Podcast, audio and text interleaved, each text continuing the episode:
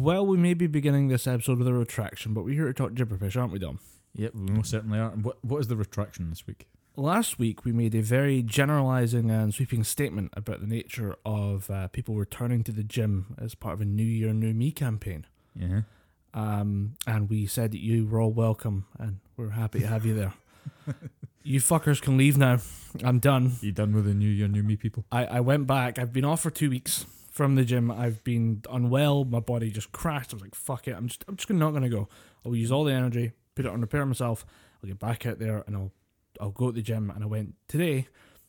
Those fat fucks broke two things. They broke two of the best weight machines in the room. they broke the damn uh, shoulder press. Oh, dude, no. Fantastic machine they've got there because it's got multiple grips. Love it. Yep. It's great for isolation. Um, and they broke the like X cable fly machine. Oh, dude, that is it's such a fucking good machine. It works so many different backs and They broke all the glory muscle machines. I need to return to glory. You fuck stopped me. I've had it. Get out, you fat fucks. you're done. You fuck. you had your time. Go. So yeah, we're we're done with those people. Yeah, we're, I mean, keep trying, but try elsewhere. yeah. Try somewhere that I'm not. Try try in someone else's gym, please. I uh, yeah, that was an interesting return today because I, I wasn't sure how I'd feel going back in there. I'm, I'm feeling good right now. Guarantee I'm gonna regret it tomorrow. Um, but But I, I know that feeling. I may have accidentally like minorly bullied somebody off him like the, the deadlift spot because we're gonna do something really basic bitch about it.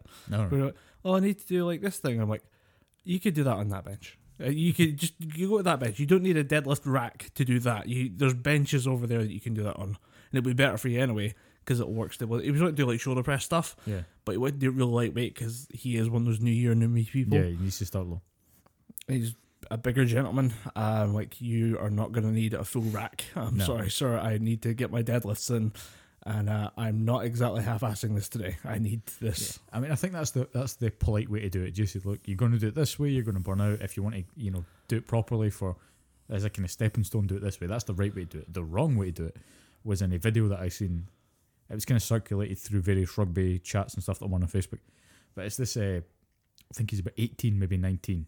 Like, pretty big dude. Like, Yeah. he's pract- He's in the gym doing his sort of rugby exercises. He's doing these deadlifts. And I think he's lifting about 220k.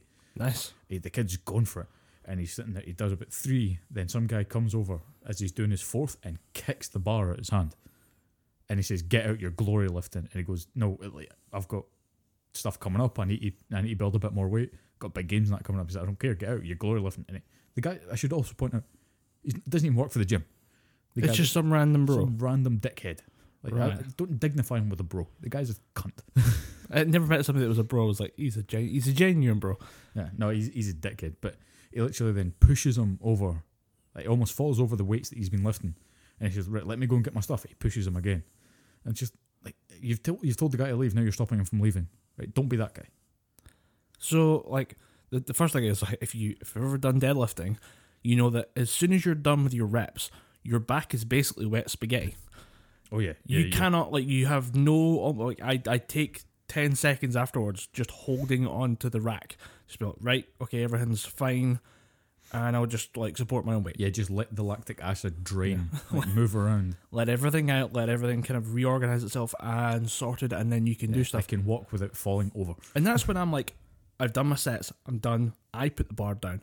I cannot imagine what it's like to have somebody slap, like, kick or slap the Yeah. bar out your damn hand. And I've, I get to a decent weight when it comes when it comes to deadlifting because it's something that because of my posi- the position that I play in rugby, it helps me so much. It builds shoulders, backs, it, it Yeah. helps a fuck ton, builds legs. I get to about two hundred when I'm deadlifting, Yeah. and I used to before I turned into a fat sack of shit. Yeah. Uh, having that kicked out of your hands, that's You're gonna spring up. hurt. Yeah.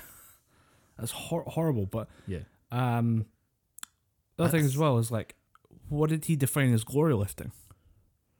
apparently he was just making too much noise. But he, he I think he just the way I seen it is he, he he was maybe making a bit too much noise, but he had pads underneath the, the bar, Yeah. so when the weights were falling, they were cushioned. You still do get quite a bit of rattle. Uh, I, Yeah. There's a few people who just throw the weights around and get really rattly. Yeah, the clean and press assholes that just go and like throw the bar Yeah. on the ground. You're a fucking asshole. Here's the thing though, with deadlifting, at a certain point, it does become a risk to yourself of your Oh, own yeah. health to like to lower the bar down, and that obviously varies from person to person. If you've been doing it a while, if you've been going Yeah. for say, I get you again. You would never do this in fucking in, in regular society, but if you've been going for just say fifteen minutes deadlifting, you would never fucking. Uh, I mean, I would never do that because that's just fucking idiotic. Yeah, If, if you've been going fifteen minutes, and you think right, I'm going to bend over and pick this up, you're putting your back under serious strain. Just stop, take a break, then go back to your sets. yeah. I I just can't believe that somebody would do that in the gym, and somebody who cares about the quality of people's experience in the gym by like Yeah. saying, "Oh, you're making too much noise," whatever. The fact that that person would come in and like fuck up somebody's workout and risk their health Yeah, in that instant just to prove what, and then be being a dick in general. That like is a whole other issue. But the idea that somebody with that kind of you know, mindset of the gym needs to be a place for everyone to then go and fuck up somebody's workout is an Yeah. absolute like disgrace. It's, do you know the worst thing is? People, oh, people say, "Oh, Cana- Canadians are so polite." Was- I'm pretty sure it was in Canada. Dick. Yeah, I'm pretty, the guy looked. The Canadians' just nice thing is kind of just a meme. Like it doesn't Yeah, have it, to it be true. It has no truth to it. I think. I mean, Yeah. I've met some nice Canadians. Met a lot of nice Canadians, but there are also like it's just a general population thing. Statistically, Yeah. someone's gonna have to be a dick. Yeah, there's a lot of nice Scottish people, but we both know from experience there's a shit ton of dickheads. Yeah, there's a lot of dickheads. Um, the other thing is, like talk deadlifting. I just so happened to see a it's a guy who is like a Instagram workout like uh, trainer guy or whatever. No, yeah, Guy was doing deadlifts in a rack and was lifting about eight hundred pounds. So What's that that comes down to close to about three hundred, maybe close to three fifty. Dom just made a face that everyone just kind of makes when you realize, wait, he picks that up. yeah. Um, he started bleeding from the chest. Jeez, no fucking wonder. There's three like randomly like one in each rep. There's just like a pinprick hole appears, and you see a trail of blood going down his skin.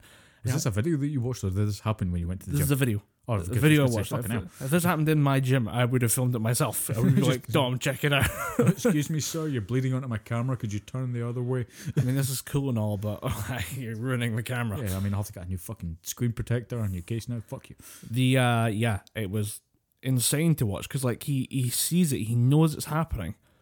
Like this has happened before, and he reacts so calmly. I'd be freaking out. I'd be like, Yeah. first, like as soon as that first drop hits the mat under the feet, and I go, "Hey, what's the?" Oh, Oh, that's me. Um, we're done for the day. Yeah. but Oh. he he he doesn't react. He's got a guy filming it. He's got a camera on a tripod, um, as well as somebody else filming from a different angle because you got to get that like maximum effort on like a YouTube video about deadlifts. And none of them react. They're all like, uh, uh. Dave's bleeding again. Oh, Jesus. Oh, Typical fuck's sake, Dave. Dave. what are you bleeding for again, man? It reminds me uh, when I used to train at Falkirk Rugby Club. There was this uh, English dude, like not mus- like massive muscle, but had a lot of mass about him. He was quite a big, heavy set dude. Yeah. We were doing uh, squats. We'd done squats for about like five. We, do, we were doing them kind of circuits, and he'd done squats, like getting like progressively more, more and more weight on him. So he was naturally kind of fatigued. Then he Mhm. went on to do uh, clean and like clean and jerk, clean and press Yeah. And he just kept adding more and more weight on. And have you ever heard the sound of someone's pectoral muscles tearing? No. It's fucking terrifying. Imagine if someone took a bass guitar and just snapped all the strings. Oh. Like, because literally within minutes, he just went, you just seen a bruise forming down here. Physio came in and went, take your t-shirt off, and it was just black. I've I've seen the footage of it was a guy who broke the bench press world record. Yeah, Like he popped blood vessels and stuff in his chest. yeah, and you see that fill up, and it's like a, a blood bag yeah. it, it just stapled to someone's chest. And you're like, oh my god, what the hell? So having, I can't imagine it's fun to watch that happen in Like, it, real it life. happens quite often in a sort of scrums because think about it, you're pushing quite a lot and it's a lot of shoulder and chest work. Mhm. It happens quite a lot if you're putting a lot too much pressure on the scrum, but I've never seen anyone just doing sort of presses Yeah, and then just hear that. Tear. It was the most horrifying sound I've ever heard. yeah, Because oh, you, you hear the kind of clank of the machines. You hear people just kind of grunting like, "Ugh," and obviously the English guy just. "Ugh, ugh," Everyone just kind of looked wide eyed, wide eyed like a kid that was getting shouted at. it's like what the hell was that? oh shit! Uh, big fella is going to need to go to the hospital. yeah, Ah, yeah, but we could sit and rhyme off, you know, horrifying injuries that I've seen. I, A I, friend of mine broke his sternum. Damn. Like for those, because I only, I only really found out what it was a couple of years back. But the sternum is what holds your ribs. Yeah, Yeah, it's that bone in between your rib cage. He broke that. nice. I the weird thing for that one as well is that the ribs, like whenever they staple them together, it's like an absolute nightmare because it's got to be stapled from like two or three different directions. Yeah. So whenever you do that, it's like plates go everywhere. But I can't like, how do you fit it? Because it, it looks like almost like a spider. Yeah. Like you have the main part, the solar plexus, and then you just have like the other, like the rib cages coming off of it, like the ribs themselves. I'm like, how do you bolt that back I don't know. He had to go through. I think he had to go through a couple of surgeries, but this was back when he was sixteen. So he was Oh. doing his uh, prelim exams. Shit, he was a little busy, and then all of a Yeah. sudden hear, hey, so uh, you need to take some time off.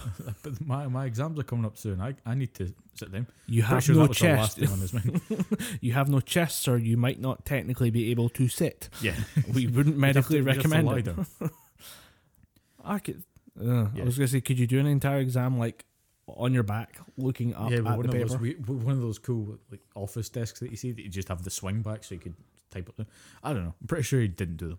Crazy office desk design, by the way. I've seen one with a treadmill built into it. It's literally just a wheel. The the wheel goes under your feet, over the top, and then over like the front of the desk, and the desk is just standing in the middle of it. Hmm.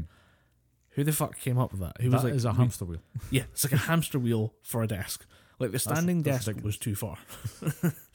I've seen other ones as well, like little like it's also for like uh, office workers who just spend all day on a chair, and you would have like a little set of like not quite a bike, but just the pedals, Oh, right. and you would just kind of power your like this thing is it doesn't do anything. Like if you could have it power your computer, great. Yeah, it's a massive leap forward in green energy. But otherwise, it's just somebody in their office making like a weird grinding noise. Yeah. At that point, that person's getting fired. Yeah, it's like you're making too much noise. You need to you need to stop. Get rid of the bike machine. Unless you can hook it up to your computer, uh, contribute some power. Get Yeah. rid of it. Help us with the lecky bills or fuck Yeah. off. Uh, I, mean, if you could hook up the hamster wheel desk thing to some kind of generator, I think you're making sustainable energy out of that. yeah, I, Because think about the amount of people that work in offices. as well. Actually, I, th- I think Ex- the I will condone the, the, the treadmill desk, but the fucking idiots that sit on uh, oh yoga balls. yeah, Yeah, the yoga balls. Oh, it helps my posture. No, it fucking doesn't. I'm building core strength. It looks like you're riding a dick. yeah, it looks like you're just bouncing on a chode. Uh, It's the- like when you see people, you see videos again on Instagram. I'm fucking coming after Instagram dickheads today. When you see them, they've got the they're doing like cleaning presses or they're doing squats or something on the the yoga ball or the skill ball as they call. It. That's not going to fucking do anything for you. You're never going to be able to get. Fair enough, it might do something to your core muscles, but you're going to get so much more out of the workout if you get rid of the stupid fucking bouncy ball yeah, and just do regular fucking squats or regular uh, press. yeah. Like you can shoulder press and build your core strength by just standing there. Yeah, just do the regular exercise. Get rid of the fucking yoga ball. As uh, the other thing as well for me is like, when are your legs gonna be like that when you have to shoulder Yeah, press? it's completely unrealistic. When are you gonna like have a chair? Like, uh, hold on, sit in this chair. Also, we're gonna move it up and down, and uh, you're gonna just press this up with your shoulders. It's a massive leap forward for the uh, the roller coaster workout. if Uh, you're ever going to work out in a roller coaster, sure, put in the yoga ball, but you're never going to need it. It's like algebra; you're never going to realistically use it. no, I was gonna say uh, there was. Wait, I use it. No, you don't. Uh, nah, I, I don't. I use very basic arithmetic, and it's marvelous yeah, uh, to some people. But you just, it's like, come on, guys, just crunch some numbers. It's fine. You can do this in your head, surely. And I was like, no. do you need a calculator? Wait, it's two plus two. Why do you need a calculator? Do you need a calculator? No. Good. Because there's one on the computer. Fuck. Thought we had a winner there. We don't. I, uh, I actually I, I passed a Reddit milestone this week, Okay, and uh, I've been on there for about three years, and it's, I'm really glad to finally pass this, uh, the milestone of finally being banned from a subreddit. You got banned from a subreddit. Yeah. what subreddit and why? 14 hour, uh, 14 day ban from uh, Praise the Cameraman, Okay. which was a really interesting, um, like series of clips that people took of like filming and people doing just like fun stuff, and then a cameraman also doing it, like where the camera work was as impressive, or the fact that the cameraman came or kept up with the performer was impressive. All right, so kind of like the someone takes clips of Bear Grylls and just say, "Look, look at the cameraman; he's keeping up with Bear Grylls." Uh, more to do with like if you have like a, a snowboard trick compilation. Right, And it's like, oh wait, there was a guy on a snowboard keeping up with that guy, also holding a camera at the same time. Like, yeah, skill. damn, that's impressive. Like, praise the cameraman. Yeah, right. fun subreddit, and I noticed there was like a lot of cross posting going on from different places that were quite general. Um, and I thought, oh, okay, well, I guess we can. I've loosened up some of the rules so we can share some more interesting and weird com- uh, content. I found a, a post in the Red Dead Redemption 2 subreddit that was um, titled "The Last Thing You Want to See While Fishing." And I was like, that's pretty cool. I will click it, see what happens. And it's just a guy looking at this massive expanse of water, and then I was like, oh shit, so I'm going to jump out the water. Something weird going to happen. You literally just see a pistol come into framing and then shoot him in the back of the head. I was like, damn, that's pretty funny. And like, you know, if you're the gamer, you're the cameraman. Yeah. I was like, oh, this this will be acceptable post. Nope. Weirdly enough, though, the maj- like I, I looked at the, the analytics for the post, 100% positive uh, upvotes. Hmm. Couple comments saying it was very funny and they enjoyed it. And then just I me- I woke up the next morning to a message saying you've been banned from the subreddit for 14 days. I was like, you know what, done. Fuck it. I left that subreddit. It's it's it's fine, but um, actually somebody came to my defense. Actually, two people have posted saying shouldn't have been banned for it, and I'm like, uh, oh, look, guys, thanks. Like I DM'd them privately and was like, Yeah. thanks, I appreciate it, but I'm uh, not losing sleep over this. I'm not losing sleep over this. I'm done with the subreddit anyway. It's becoming very like I see the same places being used for source material. Yeah, I'm like, I'm gonna fuck, fuck it. Don't care anymore. I'm done with the place. If the mods want to be like that, yeah. That's fine. Go for it. I I found just talking about photos and taking photographs again. I'm fucking coming off the Instagram today. uh, someone described. Uh, someone it told me a new word, and I wish I didn't fucking know it. It's Instagrammable. We were in university, and one of my friends went, "Oh, this place is very Instagrammable," and I went, "What is that word? Tell me what that word means, and never use it again." They went, "Oh, it just it looks like you could get some cool dope ass Instagram pics." And I went, "Dope ass Instagram pics? Did you genuinely just say that in front of me? Did you use oxygen What's to the matter, Dom? say that?" What's the matter, Dom? I mean, it's a pretty lit place. oh, dude, you're, this place is sick. Wicked retarded. How about that? Is that wicked okay? smart. Wicked. I say wicked smart all the time. I don't even mean to. Uh, the, I yeah. blame there's blame Bill Burr and other Bostonian comedians. There's a lot of. Uh, I say other Bostonian comedians like there's more than just three. I think Joe Rogan technically counts. Yeah, that's Joe Rogan. Uh, fuck, what the hell's his name? Pete Holmes. Pete Holmes. He's Bostonian and Bill Burr. The the big three. Yeah, the big three of Boston. I uh, Free the Boston three. free the Boston three. And we have the episode title. Free the Boston three. and this time we'll actually make it the episode title. We we did catch that one uh, afterwards. Where it was like, I published the episode. Oh, did you call it? Uh, y'all need y'all motherfuckers need friendship. Oh no. Oh, Oops. Maybe this time we'll take a note of it before we forget it. The Boston three. Free the Boston three. Free the Boston three. Uh, I have. What was the thing? Oh yeah, just took photos and Red- Reddit and stuff. I did find a new place though that I really enjoy. Uh, thalassophobia. Thalassophobia, what's that? Thalassophobia is the fear of open water. So you ever see like the the sea and you're at the beach and you're like, Yeah. oh, this is nice, and then you see there's a really dark patch, and you're like, oh god, that's where the, the beach stops Yeah, that's and where the, the beach sea stops. begins. that's thalassophobia. Hmm. That punch in the gut feeling of I need to swim back. "Th- there could be monsters here. there's probably not. Cthulhu might be here. I'm not running. I'm not Yeah. running the chances. I'm not rolling these dice. Yeah. I'm gonna go back to the beach. I'm gonna enjoy a cocktail. I'm gonna go to bed again. I'm going to sit and you know develop skin cancer on the beach. So thalassophobia, uh, the subreddit, is a weird mix of like actual pictures from like deep sea divers Hmm. and people who are interested in sharks and stuff, and just weird deep sea creatures, and then also weird artwork. There's a lot of really like as it we're talking Cthulhu, that type of stuff. Oh yeah. Like from the depths of hell, also the bottom of the sea. Here's your introduction to thalassophobia. The, the like thalassophobia, when you actually go and Google it, try and find out what the term means. It was like I think I've heard this term before. Can't remember the exact definition. When you Google it, you get a bunch of really shitty articles of like 15 photos that prove you have thalassophobia. Like, no, motherfucker, that's just a picture of a shark. That's a perfectly reasonable fear. Yeah. Yeah, the, a a phobia is an unreasonable fear. A fear of open water is an unreasonable fear because if you see uh, some of the posts are actually quite good, where it's it's just like a pit, and you just can't see the bottom of the water, and you know it's just a pit. It's an isolated body of water, but you're scared as fuck of that body of water Oh yeah. because monsters could be there. It, there's no actual fear of the water. It's like I can't see the bottom of this. Fuck. it's a really good definition of like a phobia. It's that realization that you might, if you do get to the bottom, you might not make it back up. Yeah, but some of the, the cave diver pictures or like the uh, the deep sea divers, like the people who are just like, I'm just gonna go snorkeling. Uh, you know, oh, where are you gonna go? do- Like just out there, and they go, no, I'm gonna go down like 50 feet, like 50 feet. Like, yeah, 50 feet, and you just go, It's just just free diving, later. and you're like, what the fuck is wrong with you people? They're a different breed of human. Yeah, they're just completely different people altogether. I wish I could be that kind of person.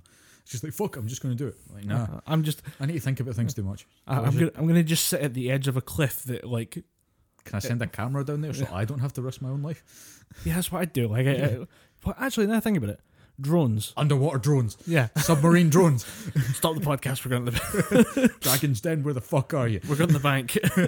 we need to learn why submarine drones. How many people die because they drown? Would you save their lives? You, I'm sorry, you're not giving a loan to heroes. what? You're not a patriot? Do you not Sounds want like- your citizens to survive? Sounds like someone wants the communists to win. Hmm. Sounds like someone supports Hitler.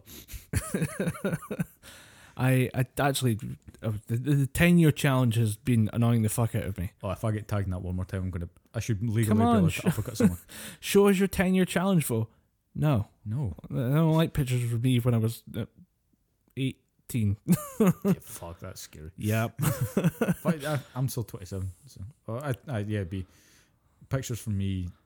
Either way, time. like that time is No. not a good time in anyone's life. I had like- like long hair and no beard, and I was fat as fuck. Yeah, if you're a cosplay model and you happen to be kind of emo geeky like 10 Yeah. years ago, yeah, that's cute in front of post. yeah, When you're just a dude, your 10 year challenge photo is just you added a beard and a bit of grey hair. yeah, just or you and my, you might have added or lost a bit of mass, but because of the amount of people that I hang about with it used to be into the sort of goth and scene and heavy metal They're type pretty crowd, funny, aren't they? it's hilarious. You see Yeah. people that I mean, one of the one of the people that uh, I'm friends with on Facebook, one of the most stunning creatures you'll ever see on this planet. She is fucking gorgeous. Then you see her ten years ago, and she's got the weird crimped, multicolored, bulletproof fringe across her face.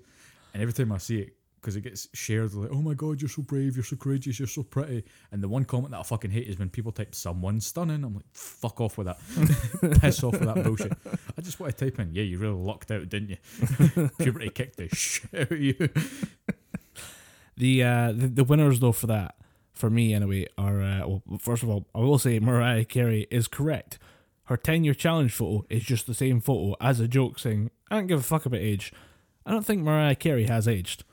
Oh yeah, we were talking aged. about this before we started, and Samuel L. Jackson is his mother is being played in the movie Glass. His mum is being played by a woman who is younger than Samuel L. Jackson. You're like that motherfucker's an age, but Mariah Carey, that is a special type of unaging. Yeah, that's maybe unnatural. That's some Keanu Reeves, someone sacrificed a child to Baphomet nonsense going on right there. The uh, there was just that picture, and uh, the actual winner though is DJI, uh, the people who make like, the drones, because Mm. drones. Um, they showed a picture of what drones were like when they made them ten years ago, and the drones now, and they showed the Mavic Two Pro, and you're like that thing is like palm sized, Yeah. It's not big at all. and it has like a 4K camera. you're like, wow, how the fuck do people fit all this in? They show you the drones from 10 years ago. Um, they literally have a Canon DSLR camera on the front of the, like a mini helicopter. That, that, that was how they took photos. and you can see they they've like jerry rigged everything. You're like, dude, 10 year progress on drones has been insane. Yeah, And that's why we need to break into the submarine drone game exactly. right That's now. We need to do it now. We need to get on top of that now. Yeah. That's why we're deleting that part of the podcast so nobody can steal the idea. Exactly. We're going to win. We should delete the whole podcast. Burn Uh, the studio down. And we've got to kill James Cameron before he just gets any ideas. Oh, He's our closest competitor. yeah, he is. And speaking of James Cameron, I want a fucking word with him. Yeah. What do you Alita do? Battle Angel does not look good. Which one was that? That was the. It's like an anime adaptation or Yeah, something. it's. I can't. I always remember Alita Battle or Battle Angel Alita was something that I remember seeing when I was younger. I Mhm. remember it being quite. It was one of those animes or mangas that was quite dear to people. Now I've seen the the Hollywood remake, and I just thought people are not going to be happy with this. Did people not see Ghost in the Shell? Ghost in the Shell was bad. I'm happier with Hollywood taking a crack at it than I am Netflix. Oh yeah, I just can't, I don't want people to do. It kind of seems like a bit of a cash grab because it is a cash grab. Just think, right? Let's go to let's go into that manga and anime market and let's try and make some movies out of that. Get that weeb money, son. get that weeb money. Then, but Ghost in the Shell did not work out well because it was marred in controversy. Now, uh, Battle Angel or Alita Battle Angel is set not to work because people think there's too much CGI in it. She's a battle droid with eyes that take up fifty percent of her face. What part of that does work in in film? I get there's I get that you need to do stuff to make it work, but I just don't think it's going to be a good movie. I we'll give it a go. Yeah, I'll wait to see. Same rules always apply. We'll give it a go, then we'll Yeah. talk shit about it, and then admit we couldn't do better if we tried ourselves. Yeah, that's that's always the important thing. Fair enough. It's it's called an opinion for a reason. It's my opinion. I could never make movies to the degree James Cameron does because he made Aliens and Terminator Two. Yeah. two of the greatest movies of all time, and to my mind, the only two sequels that surpassed the original. Ex- well, yeah, I'd say the only two sequels that surpassed the original. Yeah. Uh, d- I forget. I keep forgetting if you watch the show or not. Game of Thrones. Yeah, so I would Game of Thrones. Did you see the uh, the trailer that dropped into the I crypts? did not know. Um, it very minimal. It is uh, Jon, Arya, and Sansa Stark going into the, the crypts under uh, Winterfell Oh. and seeing the f- like the their father's uh, statue, the mother's statue, and just hearing quotes from them, Hmm. and then seeing statues for themselves. All right. Wait, they're not dead yet. And then you see a creeping mist rolling in. You're like, oh, Ah, winter is indeed coming. heavy foreshadowing. Ooh.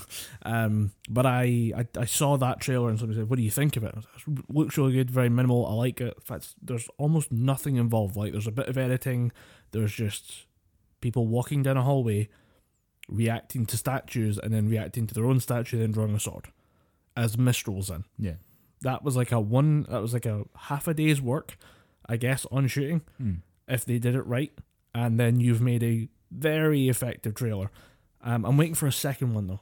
Yeah, there'll be there'll be a second one because it starts April, May. Yeah, I'm waiting for Somewhere one with the the Lannisters because I found when I looked at that one, I saw the same channel. I think it's like HBO. I think it's actually it's HBO's YouTube channel. Yeah.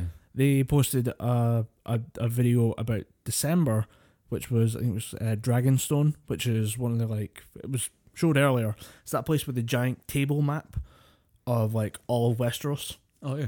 um, they showed that, and from the north, it's being frozen, and they show they make great pains of showing the wolf, which is how Stark's emblem being frozen, and then that moves south, and then from the south heading north, everything gets engulfed by flames, and they show the lion burning, so the Lannisters. Yeah. So I'd expect a kind of counter trailer for the Lannisters in the next week or so. Hmm.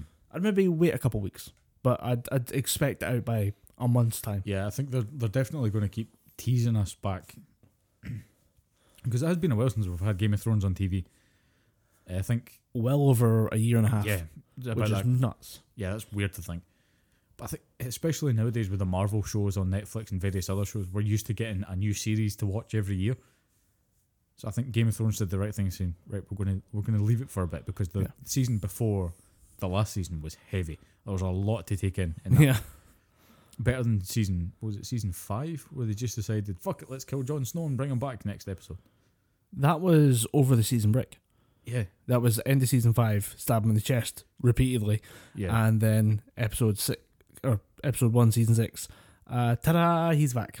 yeah I didn't like that I, I think it would have been so much more potent to the story if he just stayed dead for a bit not bring him back immediately but again I don't write it Mm. I, I think writers are the most underappreciated people in America in uh, Yeah. any kind of drama or any kind of entertainment so they know what they're doing one thing that is being the the main critique of people who've read the books is they've sped it up a lot. yeah I don't think they're even at this the point where they're getting to in the last series in the books I don't think George R. R. Martin has got round to Well, he's not it, putting but the brickwork in uh, the final He sat down with the showrunners and said, "This is how it ends. This is who wins. This is how it happens. Go ahead with it. Make the scripts. I'm going to keep writing the book, but I'll do it slightly differently. More to do with like stuff that's left on my side of things. Like there's characters that aren't in there that need to be in the, the last couple of books and bits that need to be tied up. yeah The thing is like half the stuff that's not being like tied up in the books was like dealt with in the show. Yeah. Like the last season was just like fuck this, fuck this, done here, done here, moving on, next thing. Um, but yeah, that's been dealt with. Uh, very like I, I can't imagine how many scripts there are out there just as like decoys. Oh yeah, yeah. Because you know they did the, uh, the like the only person who knew about the reaction of like remember the uh, Star Wars scene where it's like Luke, I am your father. Yeah. James Earl Jones was the only person, the first person to know about what was actually going on in that scene. Like Spiel, Spielberg hid it, or Yeah. Lucas hid it from everyone. Yeah, that's one of my favorite sort of uh, things to do, uh, things to see in a in a movie because it's been used in Doctor Who, it's been used in Star Wars, it's been used in the Avengers because apparently leading up to the tail end in Infinity War, only certain people knew what was going to happen. I think, uh, obviously, uh, specifically in when they're fighting on Titan, I think only Robert Downey Jr. knew what was going to happen. Everyone else just kind of went, "Yeah, read your scripts now," and they went, "Oh shit, this is what happens to Oh. Spider Man." Yeah, Same thing on uh, Wakanda. yeah. Uh, I think maybe one person, a couple of people knew this is what's going to happen to these characters, and then, holy shit, Bucky's disintegrating, fucking Groot's disintegrating. So they wanted to get the genuine reactions. I fucking love seeing that because it just, it kind of gives you that more authentic experience. Because you you seen it in uh, the first Alien movie. No one knew that the the, The chest the chest was buster going was to going to come out of uh, John Hurt. Yeah. Then you see Sigourney Weaver and the rest of them just going, holy shit, what the fuck? Whoa. Because apparently at some point somebody picks up a, a, a fire extinguisher or a dinner tray. Apparently that's completely genuine. He was ready to smash the fuck out of that thing. I, I, it's one of my favorite things to do in any Blu-ray is just watch uh, watch the director's commentary Oh yeah. and just say, oh, at that point, uh, the actor that plays this guy, he was ready to knock a bitch out. he was terrified. Director's comments are really underappreciated. And I, I haven't sat and binged one in a while, but it's probably because I haven't found one for a while that I really wanted to sit down and listen to the director. But there's a few that I'm like, eh, maybe. Like, I wonder if there's one for the raid. That would It probably be is. Yeah, that'd be pretty cool. I've got the Blu-rays of the raid. That might be worth a look. The last, genuinely, the last director's commentary that I watched was for the interview. All right, yeah. It's pretty good, but every so often you just hear Seth Rogen just go, and it's like, he, he he laughs a lot because you can tell that him and James Franco were just off their fucking chops. You're laughing at everything, just particularly the bit in the interview when he shoves the the rocket up his ass. I haven't seen the interview, but that sounds brilliant. I like where this is going. Yeah. You know what it's about though. They sneak into Korea. Yeah. They, they get, he has to pick up something, but it comes in a little sort of missile. He Uh-huh. has to shove the missile up his ass. And Nice. was saying, filming that, because he got asked it quite a lot during the film. I said, "Was that unpleasant?" He went, "No, I didn't shove the thing in, in my actual ass. I just I acted that part." It's called acting. Yeah, but he did have to like, put it at his ass and he said this thing was cold as fuck. He didn't have to shove it up his ass. You gotta kind of hold it. Yeah. you gotta make it disappear Yeah. for the camera's sake, not for you know. Fuck. You can't actually show the shoving. I Yeah, guess. you can't. And especially the way it was like a little kind of missile looking thing with all these little protrusions sticking out of it. Like imagine that going up the butt. Oh no, no! The problem with that is not in the butt, out the butt. You got me thinking of cat dicks at this point. Cat dicks have the little yeah, the little spine prongs going back. Like, Yeah. dude, who? No. That's an argument either against God or against the idea that God is loving and kind. the god is. I don't know how we got on this conversation, got onto cat dicks, but speaking of cat dicks, it was rockets in the uh, interview. Rocket's Nest. But, um, my, a couple of friends of mine, they were looking for a new pet because they originally they were moving out of their old house. They couldn't take the dog with them, so they had to get rid of the dog. Mhm. It was a huge sort of like pretty bad moment for them. So they thought, right, we're going to go and get a new pet. So they were looking at getting a cat. Yeah. Recently, uh, we all went into their new place, all set up. Place is looking really nice. And they said, right, this is our cat, Opie. Like, Oh, cool. O- Opie's like this big, massive fucking thing, like white and ginger cat. Then, oh, by the way, watch out, he doesn't bite you. And I went, oh, right. It's, just, it's a cat, watch out, he doesn't bite you. And you went, no, uh, he has feline HIV.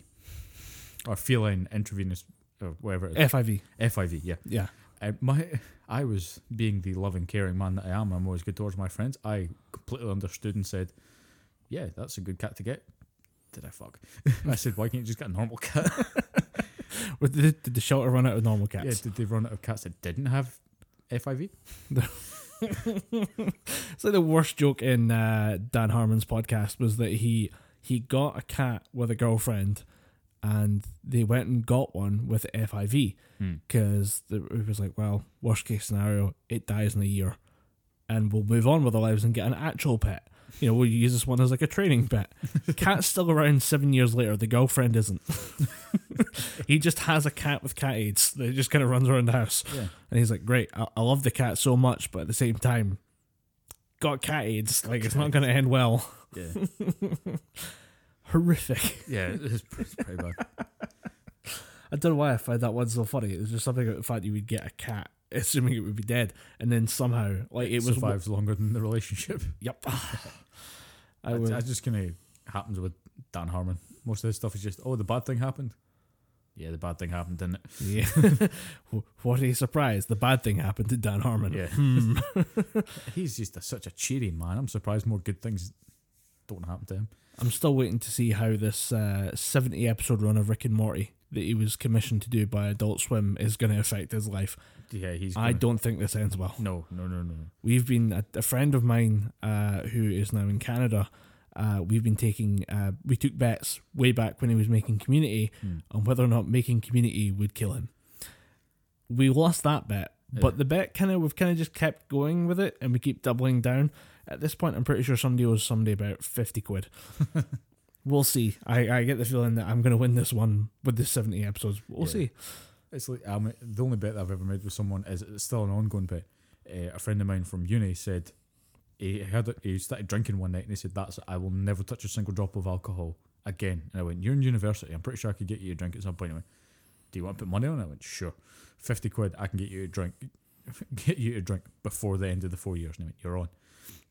Shit, you not. A week later, he paid up because we're we're out for lunch. Um, had the rest of the, we were off for a week or something like that, and I went, uh, anybody want to get the anybody want to get the drinks in? And I sure I'll get this. And I just I put the beer down, and I just kind of like everyone's like, he's not going to drink it. He's like, you're here. He's he's going to try and get the fifty quid out of you. Minutes later, he just came up to me with a fifty quid note and went here. Like, fucking told you, you're in university in Scotland. There's no way you're going to get away with it sober. You can't get away with this one. No. And I worked away fifty quid the richer. I uh, have you had any encounters with dry January people? Oh, fucking everywhere. uh, uh, was it the one of the very few places that I actually hang out that isn't university or here, uh, the rugby club. I went in as I went in to get the round for people. It's like massive fucking tray of drinks and some old seed pit bitch that has no fucking like inclination and had no fucking steering in this conversation. Just came over and went, "Have you ever considered dry January?" I went, "No." I'm going to take these beers over Oh wait, table. like no, I just meant like have you tried with somebody who just is doing dry January? Because right now they're starting to get stressed. But you met somebody who saw you carrying a tray of drinks Yeah. and said it's time for me to intervene. Yeah, it's just she had no like were- she had no bearing on the conversation. She had nothing to do with me. I never fucking met her before. In the rugby club, had a tray, just had about eight or nine pints on the table, uh, on the tray, and I, she went, "I think it may be time for you to consider. Or have you ever considered doing dry January?" I just kind of went, "Nah, not going to do it." Went and put the drinks down, and she seen that as I must convince this young man, and followed me over, and decided to address a table full of rugby players who just played a game were fucking knackered. We just wanted to strap on the feed bag and throw back a couple of pints. And she's going, Gentlemen, this is too much. And I went, It's not enough. We're sore as hell and we're hungry as hell. We want a drink. Lady, this is called buying a few rounds so we don't have to get up because Yeah. our legs don't work anymore. Exactly. I mean, it wasn't even the. fu- I think there was.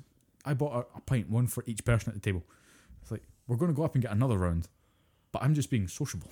it's my round. I ain't going to back away. So, t- and she stayed there for a good 20 minutes. And like, eventually, uh, one of the guys was uh, one of the guys was at the table. His missus came over and just went, "You need to go. Yeah. you realize you're in a rugby club." Yeah. Because we we were just we were all sitting there not paying attention to her. She chatted away to at one of us. Then girl comes over and says, "Yeah, get out. Like you're not welcome here." Yeah. I, I think there needs to be a weird thing of like the, it's British politeness to just kind of say, uh, thank you for your opinion, and not throw the person like just to the door. Yeah, But I do think there needs to be a point where you say, look, you're uninvited, yeah. you're not welcome. You're not with anyone. That was another Yeah. weird thing. She was in there on her own, like this 45 year old woman in there on her own. I don't know if she was meeting people or she was just maybe I'll go in. I'll go into this hostelry and I'll have myself a nice imbibement. No, why the fuck were you in there? You just coming here to lecture some rugby players who are pretty hard drinkers at the best of times. Yeah. That- that their, their way is not the truth. Maybe she was trying to offload some Gideon's Bibles or something like that. And she just thought this would be a good place to do it. I just nah. Nah, it's a weirdly pushy person. I don't like Yeah. that. I just it's, it's why the, like, it's been shattered quite a lot recently. The idea of the pushy vegan. Yeah, Like, I don't see that anymore. I've seen it a couple of times where people just go, "No, you you're eating too much meat. You're eating too." Much. I get that we're eating too much meat. Yeah. But most most people that I meet nowadays that are vegan, they just go, "You ever consider that?" And I've had a few genuine conversations with people, Mm. particularly in Edinburgh, when it's all about. It's all about. It's basically just a cultural melting pot. There's just you're never going to meet three people the same. Like one person's going to be vegan, the other one's going to eat nothing but frying pans, the other one's going to be a like your quote unquote regular normal dude who eats burgers and chicken and what have you. yeah. The frying pan fucker can get out if he's if he's getting his uh, nutrition from Tefal no, no, frying no, no, pans. Let's, let's let's wait and see him eat a frying pan first. I mean, we want to see a freak show here. Yeah, just if you can eat that whole frying pan, sure, I'll pay for the frying pan. I'll pay for the goddamn frying I'll pan. pay. I'll pay Tefal, son. I'll pay Tefal. I'll buy you. I'll buy you another round of frying pans if you can eat one frying pan. I uh, I actually because we talked about it last week. Um, one of the things that I've seen as a rise to was the, the, the meat eating issue we which talked about last Hmm. week has been obviously not obviously the push of the vegans and you're like, okay, crazy vegan people, go sit down. Um, there's vegetarians still there, and then I've seen this thing, and it's called uh, what's it called flexitarianism. Flexitarianism. It's not saying don't eat meat. It's saying eat less meat, and we will make products to accommodate that. Yeah. And I've actually spent this week eating flexitarian burgers, which mm-hmm. is still a beef patty, but mixed in there is pinto beans. I like pinto beans because they're part of burritos. Yeah, yeah, yeah, just- yeah. Just a good source of protein, yeah. and it's one of those things that's a good substitute for meat. So I was like, okay, I'll give it a go. I'll give it a try. It's fine. Tastes great, and it's it's an interesting alternative to have. It's, a, it's like a barbecue flavored thing, so it's soaked in barbecue sauce, like the min- the minces. Yeah. Then it's all mulched in with a bunch of pinto beans, and it's just set out in regular It's pretty- patties. It's pretty good, yeah. Breaks up the texture a little bit, which can be a bit off putting, but once you get used to it, you're like, oh, it's fine. Chuck on a couple slices of cheese, jalapenos, hot sauce, Yeah. whatever. Whatever Bang. your poison is, just good burger. Just a regular burger with some weird crunchy bits inside. So That worth a shot. good, actually. Yeah. So I think it's getting to the point where the problem where our overconsumption of meat is just people are too used to it. Just this is what they've been raised on. Yeah. So I think um, trying something different probably won't be the worst thing because I know over the past couple of years I've definitely made a conscious effort to try and eat less of a certain type of meat. And I know the worst th- the worst thing for it is chicken. We eat way too much chicken just as a general society. But it's so good. It tastes so damn good. I don't eat as much beef anymore because one thing I realised in Scotland, you can't really get good cuts of beef.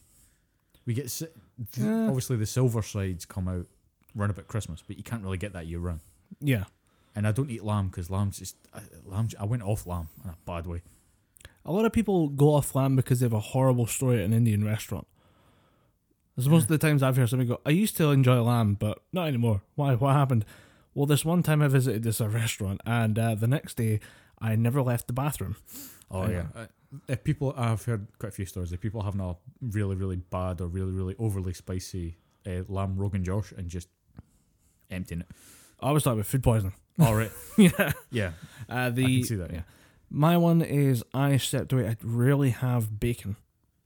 Can't stand bacon anymore. I don't know what it is. It's just the a- high fat content. confession to make. Yeah. Can't eat bacon. Yeah. Yep. Can't eat bacon. just just out there. It's the salt and the grease. If it's been dried, i.e., removed all flavour, Mm-hmm. I can eat it. But it's getting to the point where I haven't eaten that much bacon for a while. It doesn't really affect me.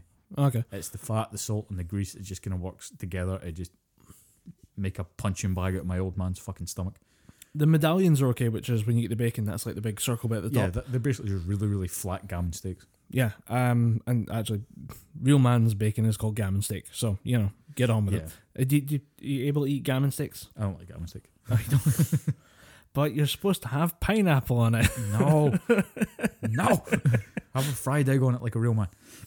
Or- no, I put on top of my uh, gammon steak another gammon steak, Yeah, that's like a, a, real man. That's a man's gammon steak. I did that the other day. I just I was like, I, I opened the packet and I'm like, I can eat two gammon steaks in one sitting. Fuck it. or when you rip the packet and you can't put another one back. I can eat two. Yeah, I, I'll figure this out. Done that with uh, steaks.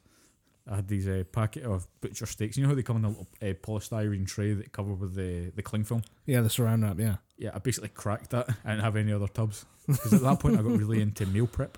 All right. It's Yeah. something I don't do. I don't do a lot now.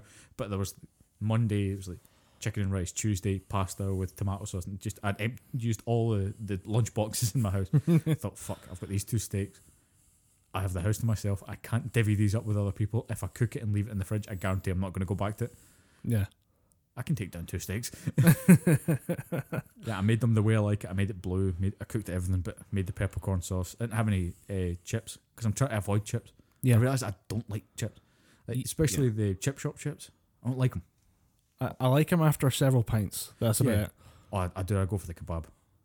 I, I have to stay away from kebabs just because it's so much fat. Oh yeah, it's it's the fact that you wake up in the morning, your face feels greasy, and you know for a fact you're just going to be spotty like a teenager. Yeah. And as bearded gentlemen, there may be the issue of like Yeah, wax like- di- or like fat disappearing into the beard Yeah, it's like and oh, then here's snapping of, out later. here's a bit of red cabbage that I didn't know was in there. I uh no, there was uh, we used to go to the there was a local place that was just down the road.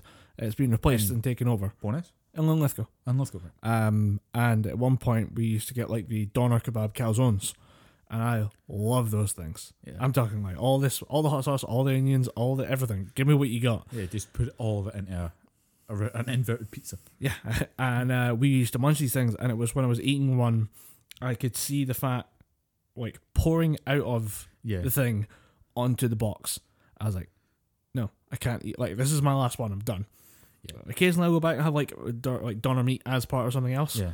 But calzones or doner kebab calzones, it's too much. Yeah, I actually had a. You know when you have those conversations with people when you say, "Look, something needs to change." Yeah. uh, my older brother, he got in a really bad way. When he first started his job, he would come home. Uh, he'd come home at say one or two o'clock in the afternoon, and basically sleep for most of the day, miss dinner, then wake up at say eight, eight or nine o'clock at night, and just like right, I'm going to get something. And he would always order a doner calzone, Yeah. and it got to the point where he was working. He was doing that shift so four or five times a week, and he was just he kept having doner calzones, and it took my oldest brother's wife, my sister in law, to come in and say, "Look, this is what you're eating." She took out. She's a nursery nurse, so she's got like, always got access to rubber gloves and medical supplies. Yeah. And stuff. She just pulled a couple of a pair of rubber gloves out of her pocket, cut the calzone in half, and just squeezed it. Yeah. She went, "This is what you're eating," and it was just chili. It was chili covered grease. That's the thing is that the fat comes out and it's orange. yeah, And I looked at it because it was on the board and I, oil. Nasty I was on the oil. box and I was like, that's disgusting. Yeah. And then I moved the box up somewhere. I'm done. I've had my meal. And I left it out the box and it poured out the corner onto my jeans. I ruined a pair of jeans with kebab Yeah. fat. And I was like, okay, I, I was done before. Now I'm fucking Now, done. fucking done. Now somebody's in trouble. Uh, so yeah, I, I, I totally empathize with the fact you can squeeze a calzone and the juices come out. And then 30 seconds later, they're solid. Yeah, it's And, you that's what that comes horrible out. kind of white congealed substance that just kicked. Yeah, so that basically scared my brother straight away. Yeah. I'm I'm not doing it anymore. That's why I don't eat Lorne sausage meat anymore. The I amount have it in fat. stovies, but that Oh, yeah. when you boil it in stovies, it kind of gets a bit better. But we get really good cuts of Lorne sausage. We have to. Go, there's a butcher out in Alloa All right. that uh, my dad's been going to for years to get bridies, and I get bridies have this kind of stigma of just being, you know, it's all just fat and shite. But if you get good steak bridies, Oh, it's yeah. just basically a steak pie folded. And uh, Steak pie calzone. It's basically a steak pie Yeah. calzone, yeah. Uh, I'll give you the name of the place if you're ever out in Alloa. That actually might be more doable than you think. Yeah, if you- I definitely recommend it. It got to you know when there's when when we were younger, it was always that place that we'd be willing to road trip to Yeah. just to stock up on these bridies, and they do a fucking mean, and I mean a mean macaroni pie. I don't get macaroni pies. It's just I'm sorry. I know it's a lot of people's I like, like peop- it's a I'm- dirty little like secret. If some people are like, I could really fucking murder a macaroni pie. It's- I, I just crunch in Mm. a food. So taking macaroni and cheese, which if you do it right, you can maybe put like the layer of the crunch on top with a little bit of burnt cheese. If you stick it Yeah. under some the grill for something five minutes just to cook that cheese, but just having the pastry element to it. Oh, Yeah. Always black pepper through it though. And the, the thing for me though is that like It's not good for you. my mom and dad make damn good mac cheese. Oh, So we've got the homegrown stuff that's Oh yeah. better than we'll find in a store bought pie, even a butcher's bought pie. Right. I'm not breaking away from the family tradition of making like a whole ass tray of mac and cheese and then it mysteriously disappearing over the course of like an hour. Just you're sitting upstairs like, "Ah, fuck off, mum, it's mine. But, like I pulled it from the oven while it's still hot. That means it's mine. I have third degree burns on my hands, mother. It's mine now. This is mine. Oh, we tried uh, recently. I, it was one of those. I went through a weird, a weird stage of just trying different recipes that I'd seen on Facebook because my Facebook feed was just bombarded with different recipes. Like here, you can make beer tin chicken. You can make, you know, uh, what was it? Uh, chocolate nachos, like chocolate pizza. I'm never going to try that. I, I used to have a bit of a sweet tooth, but it's kind of subsided now. But uh, the one that I did see was uh, Terry Crews put up a, a recipe for a kind of spicy mac and cheese. Okay. And I thought, "Um, I need to try this. It sounds fucking amazing. But what he did was he take take your regular sort of glass uh, Pyrex pan, coat it with coconut oil at the bottom, Mm-hmm. uh, throw in like kind of leave that. That's going to be your base. Then you get your you get a uh, spread and cheese, just your regular Philadelphia. Chuck that in. You get some paprika. You chuck that in as well. You get some cheddar or mozzarella. Chuck that in as well. Mix it up. Boil off your uh, your macaroni. Chuck that into the pot Yeah. then mix in your paprika uh, mozzarella cheddar mixture. I think I've seen this. This is his uh, cheat day meal, isn't it? Yeah, and Yeah. then just eat that. I made that. I think it was August or something last year. Yeah. Holy shit, it's good. Yeah. Just with the paprika adding a little bit of a tang to it, and Uh-huh. you've got the different kind of cheeses. Holy shit, it was good. I definitely recommend it. It is complete indulgence. You Yeah. could not have that every day. But it is a cheat day meal. It is definitely a cheat day meal. And Yeah. if te- anyone knows about cheat day meals, it's Terry Crews. Dude's huge and he's in his what fifties.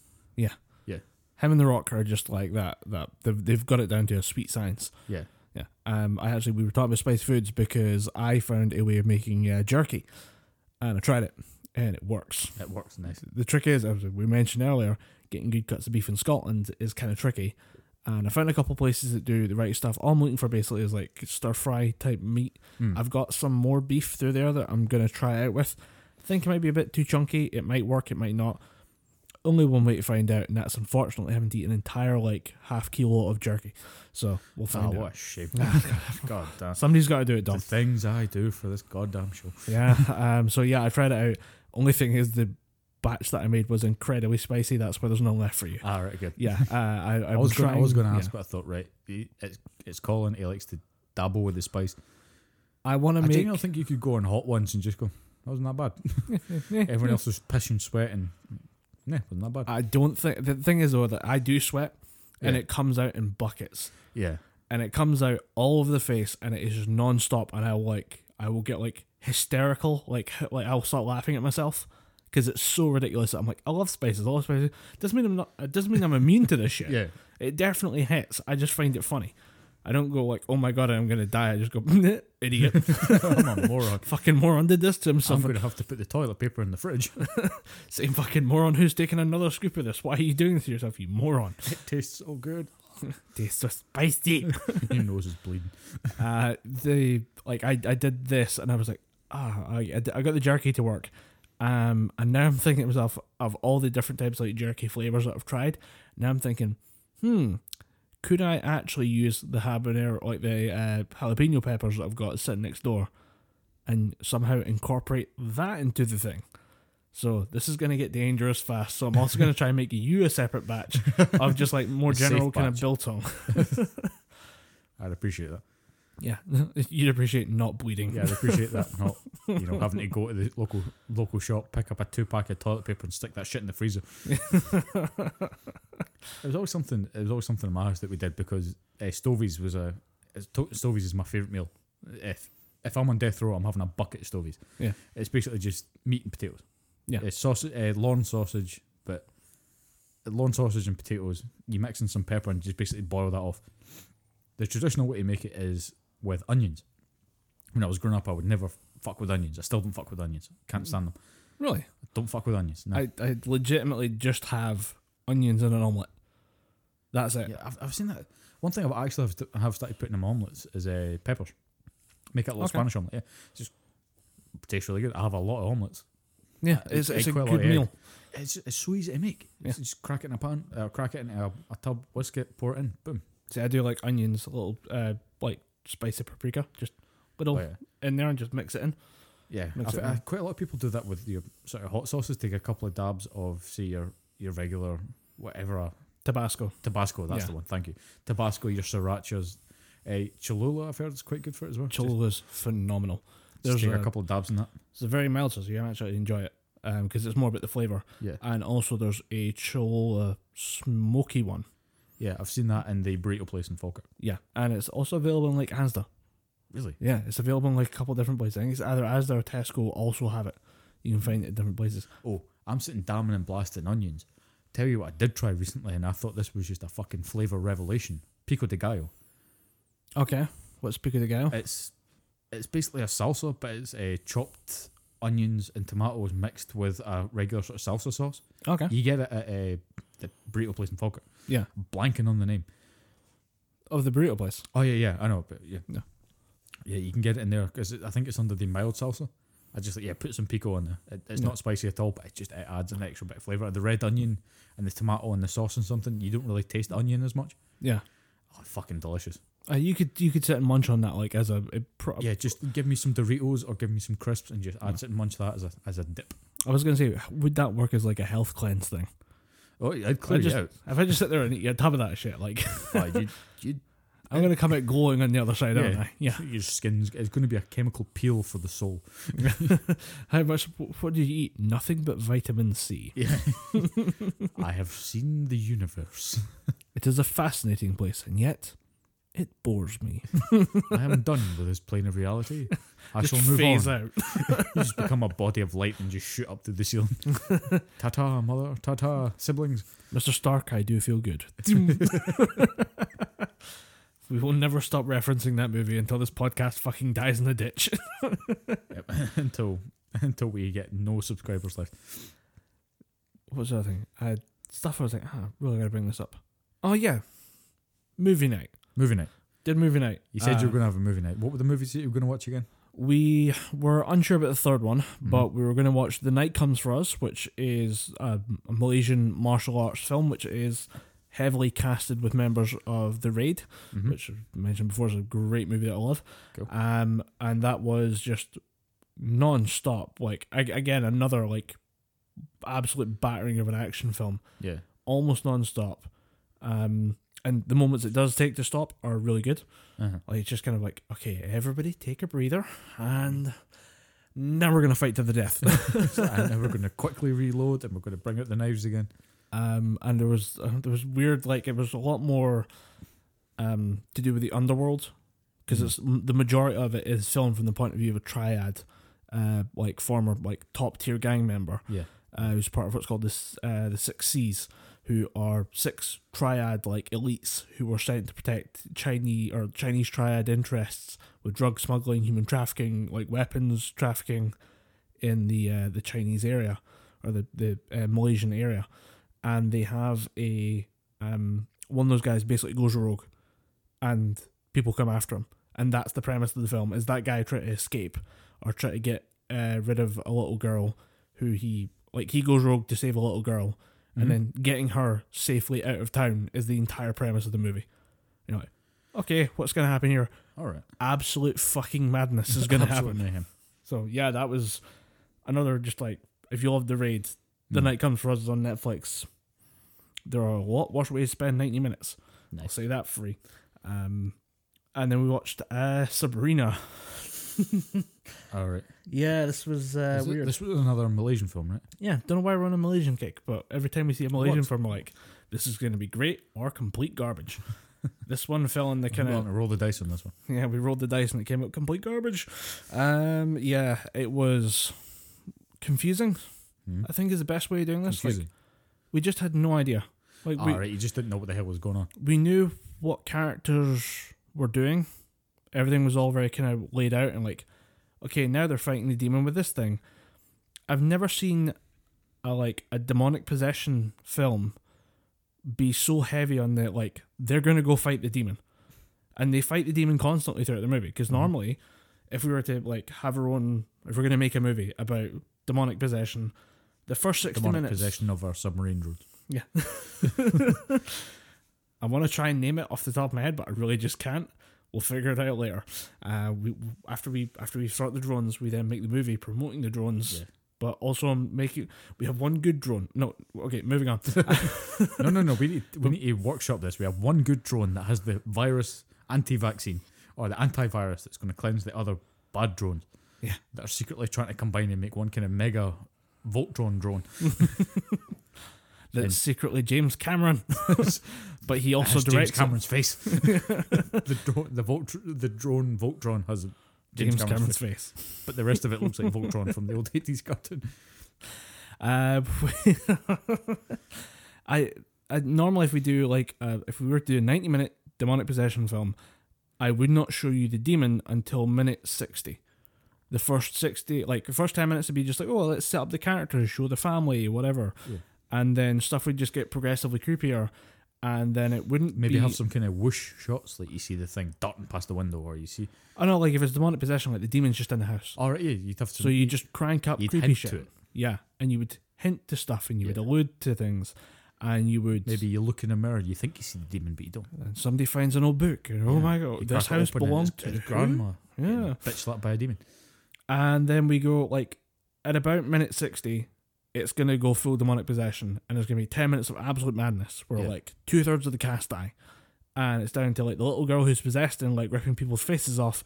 And then it's down to like the three people who will survive the movie. One of them will probably lose on a leg or something, some shit Yeah. like that. It'll take to minute seventy-five for somebody to know what to do, for somebody to go, "Oh my god, Yeah, because you need to have that kind of headless chicken Yeah. scene. Yeah, like uh, oh my god, I, we found the book again, and there's a missing page, but we found the page as well. It was in a portrait of fucking grandma or some shit, who was turns out to be a demon hunter. There's a demon hunting knife in the fridge. Yeah. Let's go get the demon hunting knife and stab the demon, even though it's our child. But it'll be fine if we stab her in the leg. The demon hunting knife is always called something biblical, like this is the sword of Saint Michael. We will get the biblical shit in a minute. Oh fuck! I was just making a joke, I didn't, mean, I didn't know there was going to be some biblical shit in this. God damn it! Uh, and then like the last five minutes, we'll wrap it all up, or will we dun dun dun so we can get a sequel? Yeah, that's the general plot of most of those demonic movies. Um, the thing for this one is like right out the gate. is the demon just hanging out? Well, the, the there's like a pre credits thing of the demon killing the main daughter's mum. Mm-hmm. I didn't know that was what was going on. it took Michael stopping the movie and explaining that to me. I was like, "Oh, that was her mum. I thought that was somebody else. Oh, I thought it was like a whole other household." Like, Right. "Oh no, she was there as like a much younger child, and that's why she doesn't have mom and dad because they both died during the demon attack." All right, right, right. that makes a bit more sense. But the demon becomes obsessed with the little girl, and other stuff happens, so it comes back to infect the aunt, and Right. it comes it, like it pops between different characters. Like it also pops between the Sabrina doll, which is the most terrifying fucking doll I've ever seen. Right. Uh, mostly because it looks like Weird Al Yankovic. I was going to sing parody tunes at you. Going to make you feel uncomfortable. the uh th- it's not the only thing that makes you uncomfortable. The the whole like all the dolls look like Weird Al, but for some reason they also eh, like added extra crimps to the hair on the girl's doll because it's bigger, Mm-hmm. so it looks exactly fucking like him. Once I saw that, that ruined the move for me. Um, but it just so happens that the family who take her in, like she gets taken in by her uncle, Uh-huh. and he has his girlfriend or his fiance or like it's her aunt now and they like they happen to own the toy factory that makes the Sabrina dolls Right. and so there's there a, a scene in the factory um with the Sabrina dolls while people are being possessed by the demon that jumps from the Sabrina doll like out to the house then back to the Sabrina doll then into different people then always keeps going back to the Sabrina doll it takes like 75 minutes like everyone in this movie seems to know what they're doing except for where is the demon hiding and it's in the doll It's in the doll the whole time. Yeah. Which would be a great twist if you hadn't called the movie fucking Sabrina because it's Yeah. the Sabrina doll like you kind of spoiled that one by yourself Yeah. Um the whole like I said we'll get to the crazy thing um they're obviously defeating the demon by the power of the almighty creator God who has never been defeated they keep rattling off these praises which just basically show him up to basically be you know the, the from Warhammer 40k the God Emperor of mankind Yeah. it's kind of shit people would say about him it's Okay. just fucking nuts like Yeah, absolute ludicrous he never got his ass kicked. except for that. Heresy. Hor- Horus heresy. uh, Abaddon. Various Um, other bad guys. One big orc. uh, they- Demons everywhere. there was like a series of like weird scenes where uh, the demon appears in different bodies and gets prayed out of existence, but also at the same time they like hold the person down using rosary beads, or like it's weird. I say it's all like very Christian and gaudy. I don't think they got the license for Jesus. They they don't reference God, Jesus, or the Christian faith specifically. When I say rosary beads, it's just the beads. There's no crucifix. Maybe it's a Malaysian religion. Could be. There's hundreds of thousands of cultures in that area alone. Maybe it's one of those. Yeah. But it kind of seems like they're going the Christian angle. yeah. So it's kind of weird. I don't know exactly where they were going with this, but if they are going Christian, they didn't have the budget for the actual Christ license. Um, so yeah, that was a weird twist on the film. But they hold the person in place with these like bead chains, and that ends up decapitating someone. As the demon gets lifted up to heaven, the woman pulling down, and you just see the beads start to glow hot, and then just through the head, through the neck. And there's a weird, there's a weird scene where the head's bouncing off. Um, the body lifts away and disintegrates into ash. Uh-huh. The head doesn't. Why? I didn't. And you, it's nothing's ever explained. It's just next thing. we got to move on. We're, Fuck, there's our head. We we got to move on. We only got 90 minutes for this movie and we're at 85. actually, I just realised they left a severed head in the child's bedroom. Who went back to clean that up? Therapy. Okay. There's a lot to That's just. our new doll. That's Sabrina oh. 2.0. Such a realistic face. What did you get for Christmas? I got another Sabrina doll. What did you get? The severed head of my aunt. Don't ask any more questions. Okay. She's just turning around and like puppeting it. She's moving the mouth up and down. I love you, Cindy. no, not again. Thank you, aunt.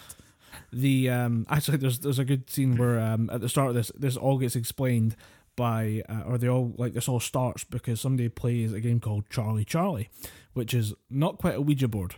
Hmm. It's uh Oh, they look in the mirror and they do the. No no no, No, it- it's the pencil. pencil. ah, it's the pencil. So It's just like a square and it says yes, yes on the uh, top left and bottom right diagonals, and then no no on the top right and bottom left. right.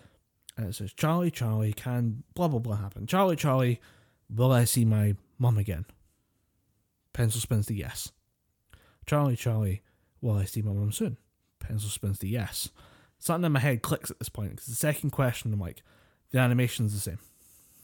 They use the same fucking animation for the pen spinning to yes seven times in the film. Fucking hell. They never spin it to no. it pissed me off so much. I wouldn't mind so much, but there's three different scenes where it's used. Once in the playground with the little fat kid who gets slagged off for being fat because they somehow make the demon that he's contacting reveal bad information about his mum or something, like his mum hits him or something, and the kids laugh at him for that. I don't know. Yeah, that, that's Um, pretty harsh. They're not good kids. Um, They summon demons, they're not good kids. Yeah, they're clearly not good kids. Same animation there. That's where I spotted it. Mhm. The girl then takes the game home, because of course she would, and A she wholesome family game. she has it on her bed, and the same movement happens again and again and again. I wouldn't mind so much, but there's like a big like the the thing like when it's in the playground, it's on concrete. when it's on her bed, it's on her bed. They clearly had to remake the entire thing to make the, the the graphics move. Why did they not at least have a couple no's, or at least like it's the exact same animation? The pencil moves the exact same amount every time the exact same weight each time. just like a little like a little wiggle like a little uh, ooh, it goes back a little bit and then goes back down to the same place that would have Yeah, thrown me off the hard to kind of make a little rig that just has the pencil move a different way each time. it's, it's done digitally but the thing Why? is once you got that thing done digitally you the editor could go back in pause it reverse it a little bit and then have it play forward Yeah, you can fuck around with it. you could fuck with it they do the same thing like seven times pissed me off so much i don't know why i just I, it's one the like i latched on the little thing i'm like I'm gonna fucking kill this movie for this one little trope Yeah. But then again, when someone when someone makes it clear to you that in Dragon Ball Z they reuse a lot of shots yeah and they do the kind of panning distance shots to save on animation, that kind of sticks out to you. Yeah. Well, I noticed the same thing with the Gundam where they used the same shot twice. Oh yeah, yeah. Yeah, I was They- like, they- damn, son. It's but even in the newer Gundam shows, they use they reuse a lot of the sort of dashing animations. Yeah. Like if there's a Gundam, just because there's always this thing in Gundam shows where they, they reach for the sword behind them, and they do the kind of slash down that covers the full screen with like a green or pink or blue light or something. Yeah. I, I noticed that in a Gundam Unicorn. They've Oh, yeah. reused that a few times. It, that the slash animation and the shooting animation when he shoots the beam magnum when he's Yeah. in Gundam Unicorn, they've reused that a couple times. That might actually it, it- with that one with that one series, that might be a deliberate kind of callback. Like they've done that Yeah, on yeah. purpose to say it's just like the good old days. Yeah, it's like, yeah, it's just as shit as the good old days. Yeah, it's that's the thing about Gundam Unicorn. It is exactly the same as the good old days. There is nothing different about that TV show except the fact that the animation looks great. Um, but with Sabrina, the yeah, the demonic possession stuff's weird. The CGI is bugging, um, and everyone also gets the, Worse or better than Dawn of the Dawn of the Day of the Dead of the Bloodlines. I Can't even remember the problem. Is it Dawn of the Dead Bloodlines or Day of the Dead Bloodlines. I'm gonna say it's better. Better, marginally. Yes, and I do like the fact that the demon jumps into different bodies, and it does different stuff when it's in different bodies because it realizes like it it's, it possesses a couple women, Mhm. but then it has issues like breaking down doors because the women aren't big; they're just tiny little women. Um, obviously, the, actually, I noticed the demon had an issue with doors in general. Like everyone in this movie is basically defeated by a door Yeah, until the demon possesses a guy and then kicks the shit out of the door. it's like the Doctor Who principle. The Doctor's meant to be one of the smartest beings in the in the universe. He's something like ten thousand years old at this point. He has one of the most powerful weapons on the planet in the sonic screwdriver that can disrupt matter at a molecular level, but cannot unlock a wooden door. Blow a hole in the door. He doesn't like weapons. Or she doesn't like weapons. Yeah, you can disrupt stuff at molecular level, that's what you do. Yeah, it's Disrupt something, the door at molecular something about level. wooden doors. The sonic screwdriver does not work on wooden doors. Um, but Fucking strange. we, we were watching this, and he, she, or the demon possesses a guy, and immediately starts ragdolling people around the room. Just starts uppercutting people. Lobs somebody through a window. It was like As fucking hilarious. Um, later on, though, it possesses the aunt, Mm-hmm. who we've been waiting for a long time to see what happens when she gets possessed. Um, at one point, and this like I, we laughed our asses off at it because it was so goofy when it happened. But I was actually thinking about it the other night. I was like, that's the creepiest part in the movie. The way it moves when it possesses the aunt, where she like she's on the ground, or like it, they realize that she's possessed. They knock her at the ground, and she takes one of them with her. And the, the girl she takes with her, the, the like the demon hunter, Mhm. she starts to crawl away to get to safety. She starts scooting herself on her ass, you know, like a dog. yeah, you see kids do that. They just kind of bum shuffle. Yeah, like uh, yeah, toddler like bum shuffle, like along the ground, and she's smiling like a maniac the whole time, and we laughed our asses off at it. We're like, Maybe that, she's that's maybe still had in a- my head though. Maybe she has an itchy ass and she found that really good bit. But like, She's like, oh god, this. Oh wait, I'm in a movie. she's doing this thing where she's manically smiling the whole time. Like, that's the creepiest fucking thing in that movie. Is there's this one scene where she's like shuffling herself around. This it- is during the possession Yeah, of the aunt. Right? She's possessed by the demon and like she's shuffling herself around, smiling like a fucking maniac. Yeah. And it's like a tracking shot across. You see like the women, like the, the demon hunter start to like kind of crawl away. Mm-hmm. She's trying to get safety. And then you see the demon like shuffle itself back and then shuffle along in the background. Uh, but she's smiling the whole time. You can see her, she's like looking at the camera. And I'm like, that is frozen in my head. and it was weirdly effective. I'm like, bravo, creepy movie, bravo. you did You did one thing right. yeah. Um, and I, I won't spoil the ending because it's. I don't want to say it's worth a watch because it's not great. There's a lot of flaws in it, and I don't think we actually understand what happened when we sat down to watch it. Uh, but it was fun, I guess. It was a weird. It's good to see a different culture's take on demonic possession because our stuff is all fairly standard. Like the ideal, like our ninety-minute demon movie I just pitched you is every ninety-minute demon yeah, movie. every Western ninety-minute demon movie.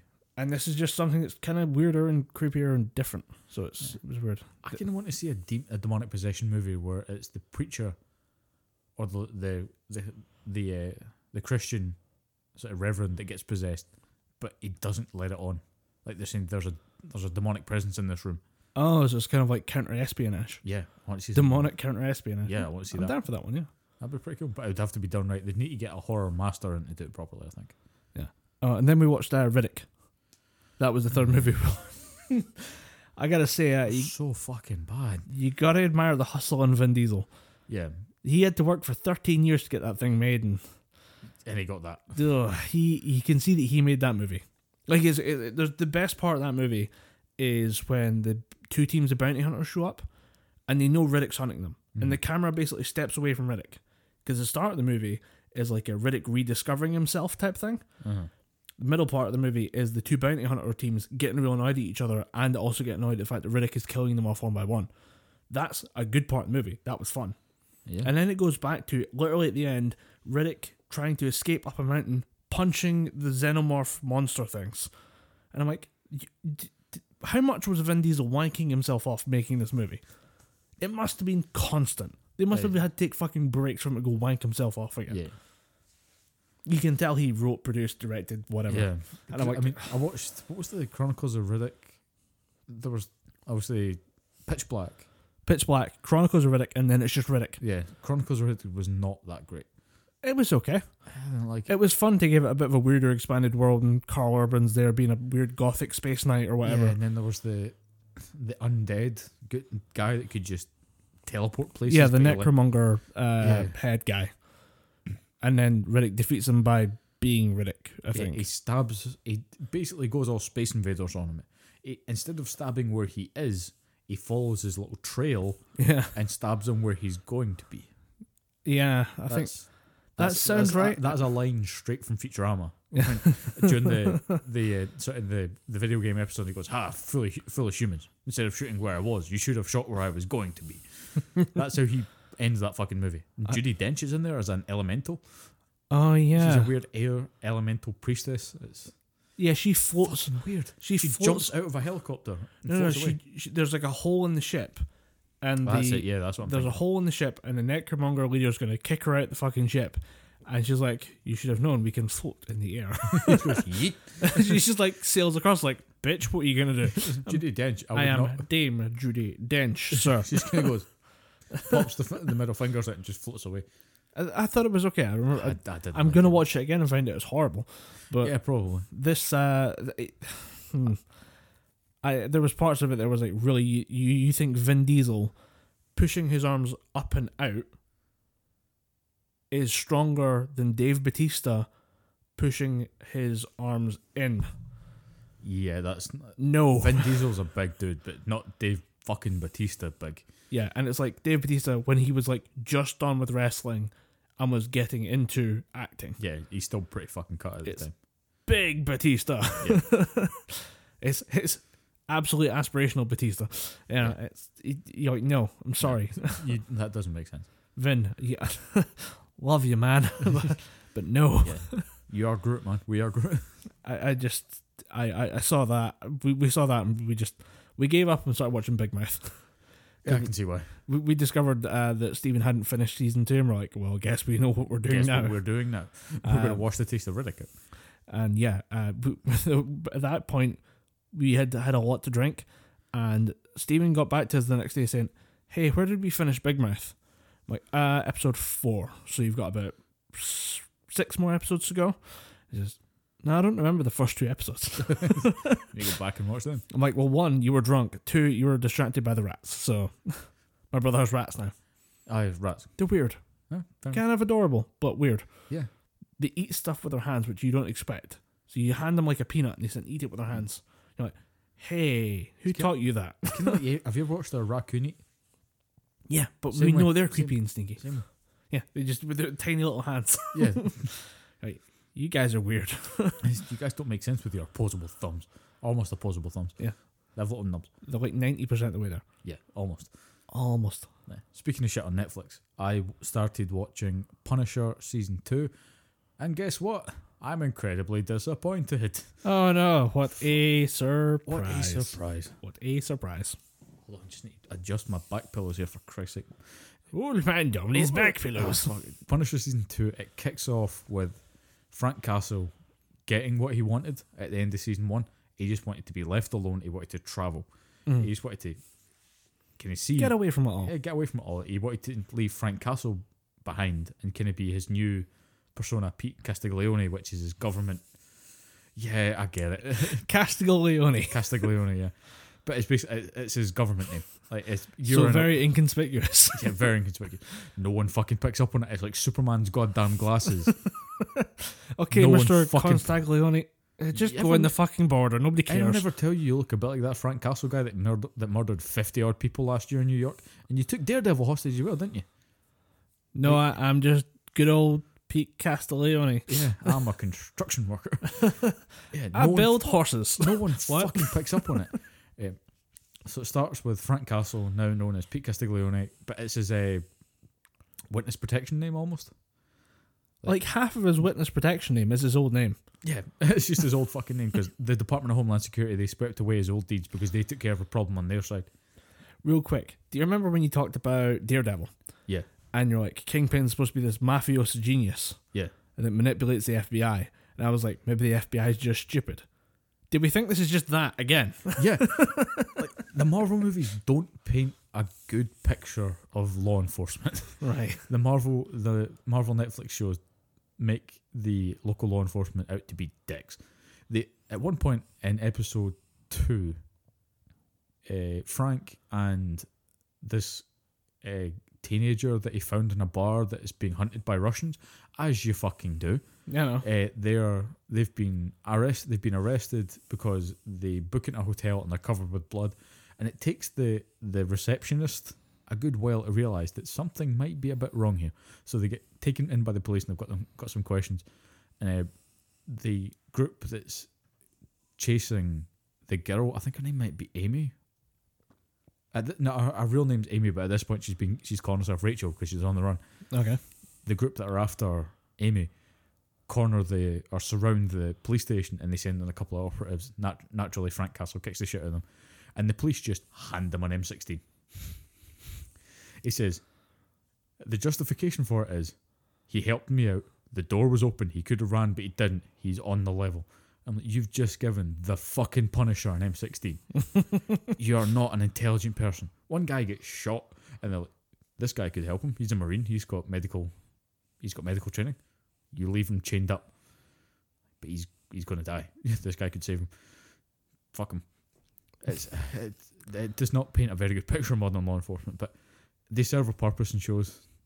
The the whole point of Marvel shows is to think the police are too slow. You need to leave it to Iron Fist. You need to leave it to Punisher, Jessica Yeah. Jones, Luke Cage, Daredevil. That A bit of of vigilanteism actually Yeah. solves problems where Yeah. the law enforcement might fall short. yeah.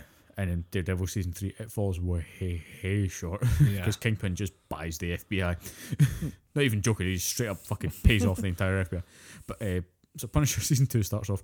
Uh, Frank Castle, he's just hitting a bar. He gets chatting to uh, the barmaid. They can have a thing, but then he goes back to the bar one night. He's he's about to leave town, but he decides, you know what, that barmaid, I slept with her. She was kind of cute. I'm going to go back. And then he gets involved in this whole shit with the, with the girl who's running out. then the the group that are after. I still haven't finished it. I don't think I'm going to finish it because it doesn't. It doesn't get. It, episode one was good. Then it just kind of slows right down. Yeah. Uh, they took. It's, it's almost like they looked at season one and thought, you know what, this was really good, really non-stop action. Frank Castle got the shit kicked out of him, but he killed so many people in return. They just kind of thought, you know, in season two, let's focus on his backstory. let's let's have him work through the trauma. Yeah, let's have him because the, the one of the bad guys in season one, a guy named Billy Russo, is back in season two, but because of how badly Frank Castle beat him in season one, he can't remember who he is. He's uh, his face. They say his face is all fucked up because the villain that he's he turns into is a villain called Jigsaw, whose face is so mangled and so distorted that it looks like misshapen Jigsaw. Yeah. For season for uh, the, the the TV show, they've just kind of given him some scars. And he's just like, oh, he- you've mangled his face. He's horrifically more. He's massively wounded. Yeah. like He Dude. still looks like a fucking underwear model with some scars on his still face. pretty fuckable. I'm sorry. There's going to be women all over the all over the country just thrumming the guitar string. Ooh, he's a bad boy now. Ooh. Yeah. But um, yeah, he's back, and he, his whole thing is he's trying to work through it, and he doesn't remember anything. So everyone's kind of on edge and thinking, "Oh, uh, Pun- uh, Frank Castle." He, he might remember Frank Castle. He might remember Kurt, the guy who was working with him, or that worked with him, or got him the job as the sort of private military contractor in the first season. Mm-hmm. Everyone's kind of honest, thinking he might come after those, and that's kind of good. But there's so many fucking loose ends, even in the first couple of episodes, that you just think, right, they need to tone this down because there's There's Frank and the girl, and they're being chased by the Rush, not the Russian group. They're being chased by a Russian group and also this weird Christian group. Then there's Billy Russo, who's having to deal with his like sort of rehab, Amnesia. his amnesia, his rehab. Then he's trying to deal with. He wants to get out, back out into the world, but he doesn't know who he is. He keeps getting flashes and remembering things, and he doesn't know how to deal with them. The only thing he can really remember is the he's tormented by the White Skull of Punisher. Yeah. the Punisher. He remembers the force of him getting his head smashed against the glass, but he doesn't remember anything from season one. yeah. And then there's uh, another character for season one, uh, Dina Madani, uh, Special Agent Dina Madani, or Dinah Madani. Uh, she's obsessed with Billy Russo. She thinks that it's all just an act. He's got them all fooled. She she's still convinced that he remembers what he did, Yeah. and she's fucking vehemently chasing that. And they don't really converge. They kind of bump off each other Right. because uh, uh, Dinah she brings in Frank to try and deal with Billy Russo, but as far as Frank's concerned, that's not his problem. He's got to go deal with Amy. He tries to go deal with the Russians, but then the Christian group get involved again, and the Russians get forgot forgotten about. It's just a fucking mess. It's like, who wrote this? Like, Do you know who wrote it? Yeah. A woman. I'm only joking. I, I just want to see if I, I want to see if I got it right. with. I, I Makes, like, has no bearing on the story, but I said that's not like a normal way to answer that question. No, it's uh, the one thing that I will say about it. It's two different people writing one character. The p- the people who Ah, wrote, the right. person who wrote the first season got the Punisher. He got that the Punisher was just it was a fucking gritty, dark, bloody tale. very angry. Very angry man, Property, yeah. PTSD, like all these fucking uh, uh, mental issues. He got that. The second season, I can see what she's trying to do because having that constantly is not sustainable. Yeah. You can't have the constant angry bullets, all that crap. If you you, have a character down a like that, that character needs to die. Yeah, Like that just has. yeah. You can't get have two seasons out of that if you yeah. do that way. Yeah. But uh, I, I get what the, the writer of this season's trying to do, at the same time, pick up the pace a bit. Pick up the pace. Show us, show us a few action scenes because everything has been like some of the shootouts in season one were really high stakes. Everything in season two, from the shootouts that I've seen, are all fairly kind of milk toast. Yeah. This the fight in episode one at the bar. Frank deals with them pretty easily. Yeah. He doesn't. Not much happens. And the the police station, the only thing that happens to Frank is that he breaks his hand. Doesn't fucking stop him all that much. Then he goes to the, a Russian gym, and he fucking melts someone in the face with a five kilo disc. Nice. Like his face looks like someone like a fucking gorilla mauled him. Pretty cool. But again, nothing seems high stakes. It's just it's Frank Castle doing Frank Castle shit. He's he's gonna win this one. You know. Yeah, it's, uh, again, that's where I'm kind of getting disheartened with the whole superhero thing. It's just we get that he's going to win. You need to up the stakes. Yeah.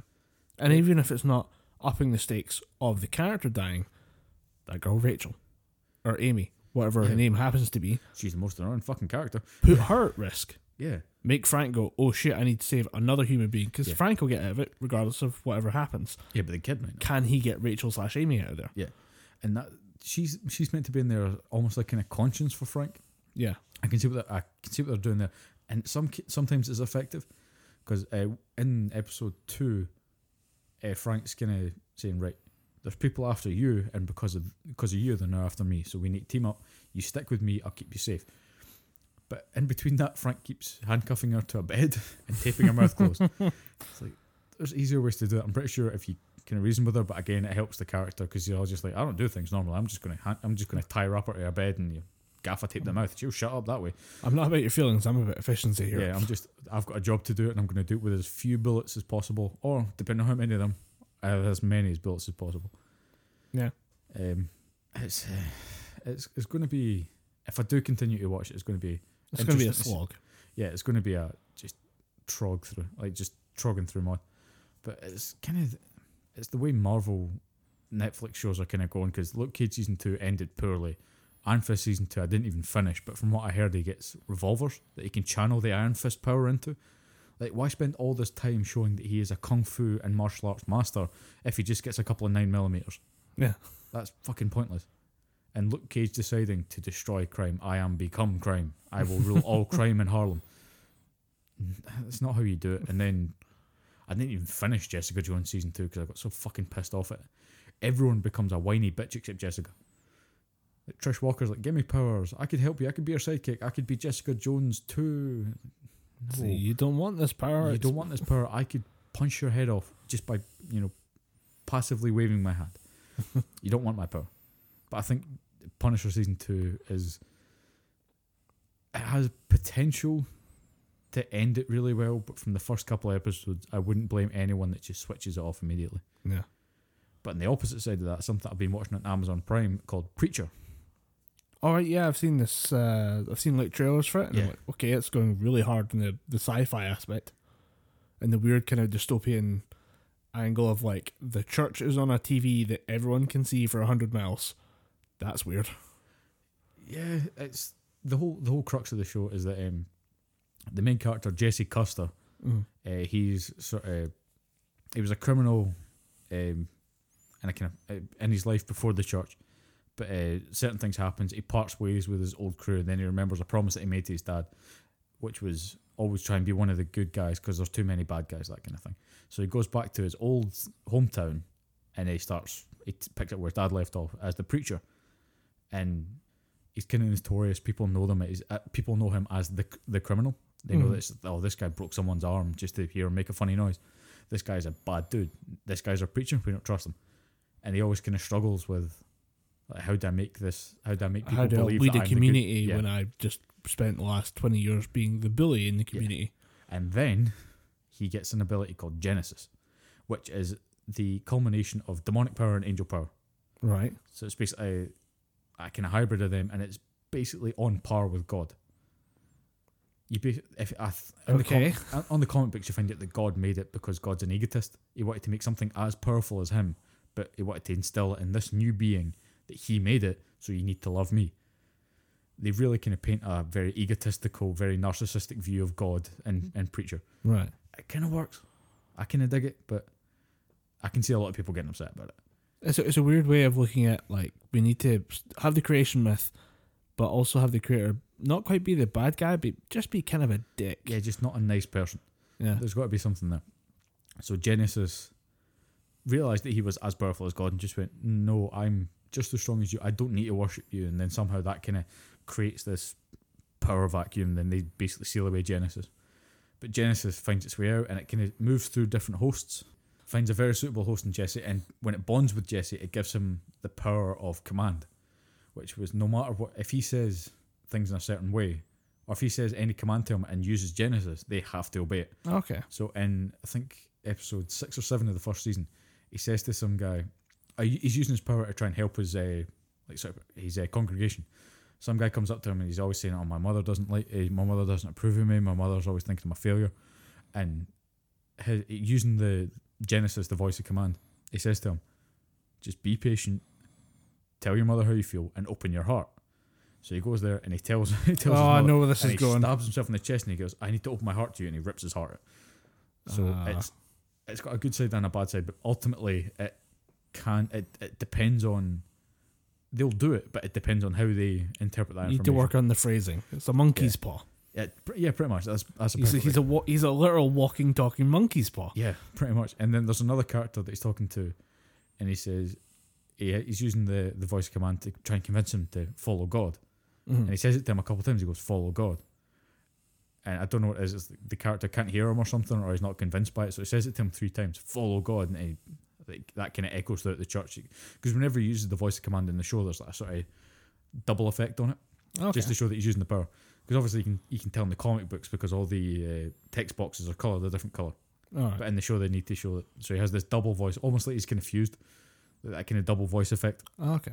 And he finally says, Follow God. And he had the big booming voice, and he goes, Okay, I will follow God.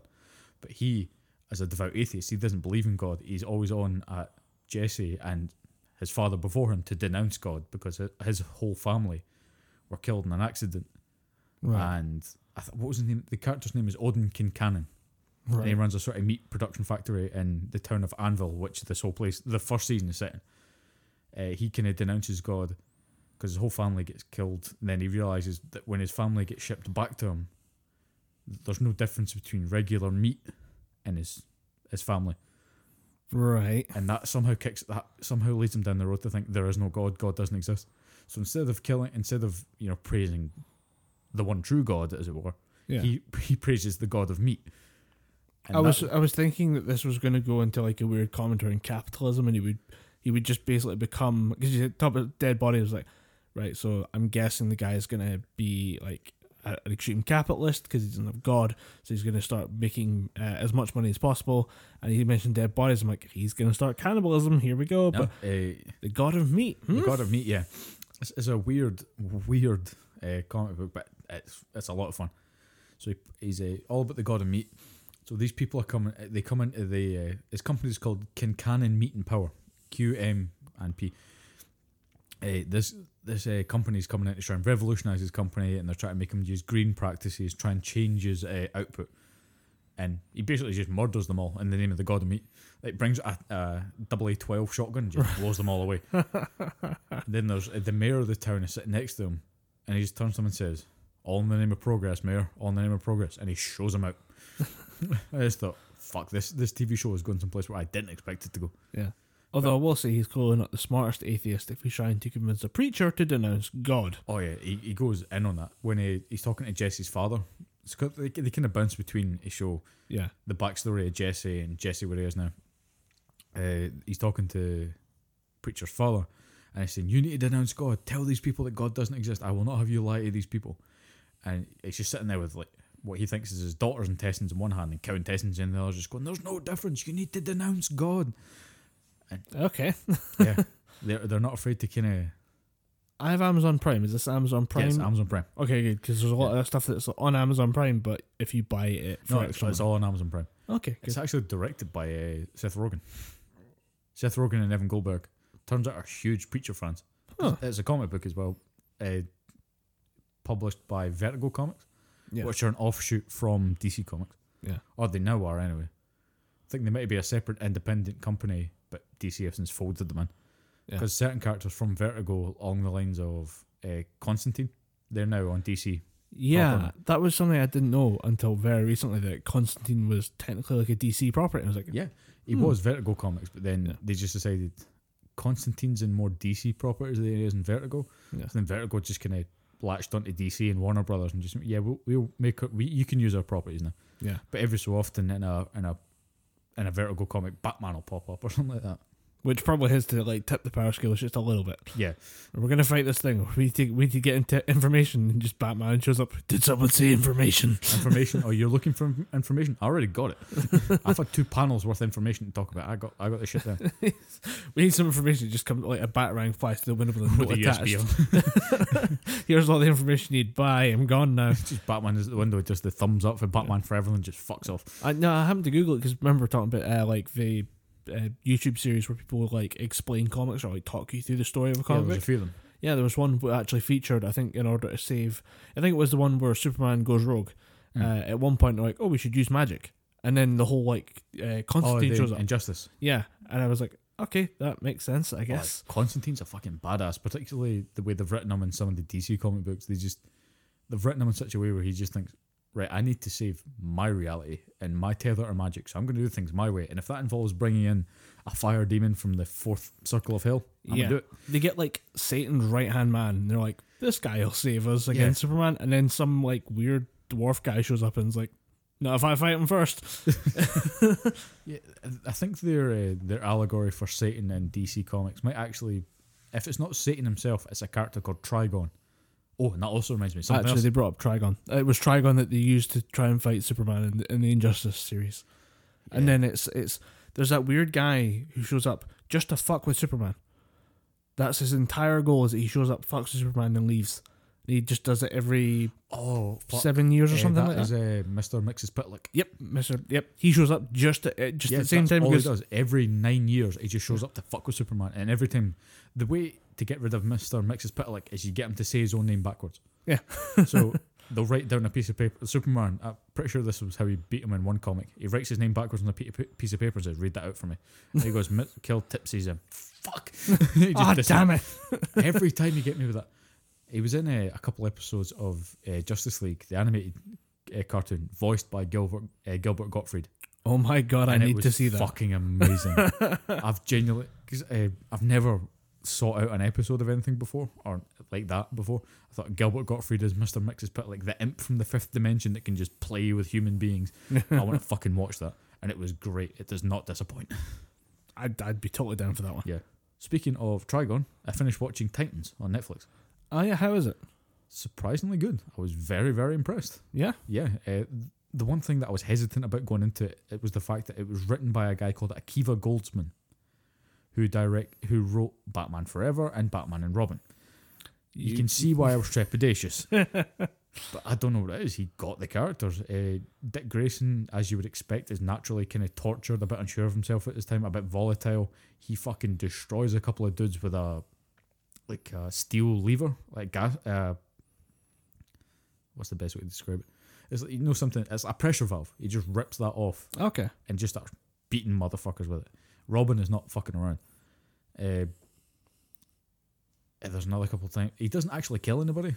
The trailers make it look makes it look like he kills a couple of people with uh, guns, but you see him he's aiming in between them. He's using it as a kind of scare tactic to make them back off. But he has on his uh, chest that the Robin logo. If he pushes that little Robin shape R shaped shurikens come out, he uses them fucking effectively. He gets a guy in the eye. It gets a few people in the eye. It just the way they've done it, the way they've had um, the sidekicks almost kind of be the, the main focus, like they did in the old Teen Titans comics and TV shows. Yeah. Obviously, you've got uh, Dick Grayson, who's kind of in that transitionary period between Robin and Nightwing. So he's trying to be basically super edgy Robin. Yeah, he's and succeeding because he's very, very edgy in that. Fuck Batman. Fuck Batman. Yeah, I get watching. I've watched the first episode. They, they don't even put it in cleanly. What one? Uh, but one uh, sort of criminal asks him, "Hey, where's Batman? You just alone yourself tonight, bird boy?" He goes in and beats them all up, and he just kind of looks about. Fuck Batman. And walks away. Surely, fuck Batman would have worked if you, you know, hit the guy in the head. Yeah, It only- said, "Where's yeah. Batman?" If he just kind of jumped off the car and went, "Fuck Batman," then started fighting. Yeah. That would be a better place to put that line in. But when you've beaten all the guys and you're just kind of looking with looking at the camera with blood all over your face, and then you go fuck Batman, it's kind of it seems a bit shoehorned. in. Badass 101, kid. Somebody needs to be conscious to hear your badass one liner. Yeah, yeah. But it, no, the supporting cast was really good. The um, the whole story is uh, there's a character called uh, Rachel who is Raven, or she she's this series ver- uh, interpretation of Raven, and uh, she's basically been she she's been tracked by a group who are out to kill her because she can be used to bring forth Trigon to Earth. Okay.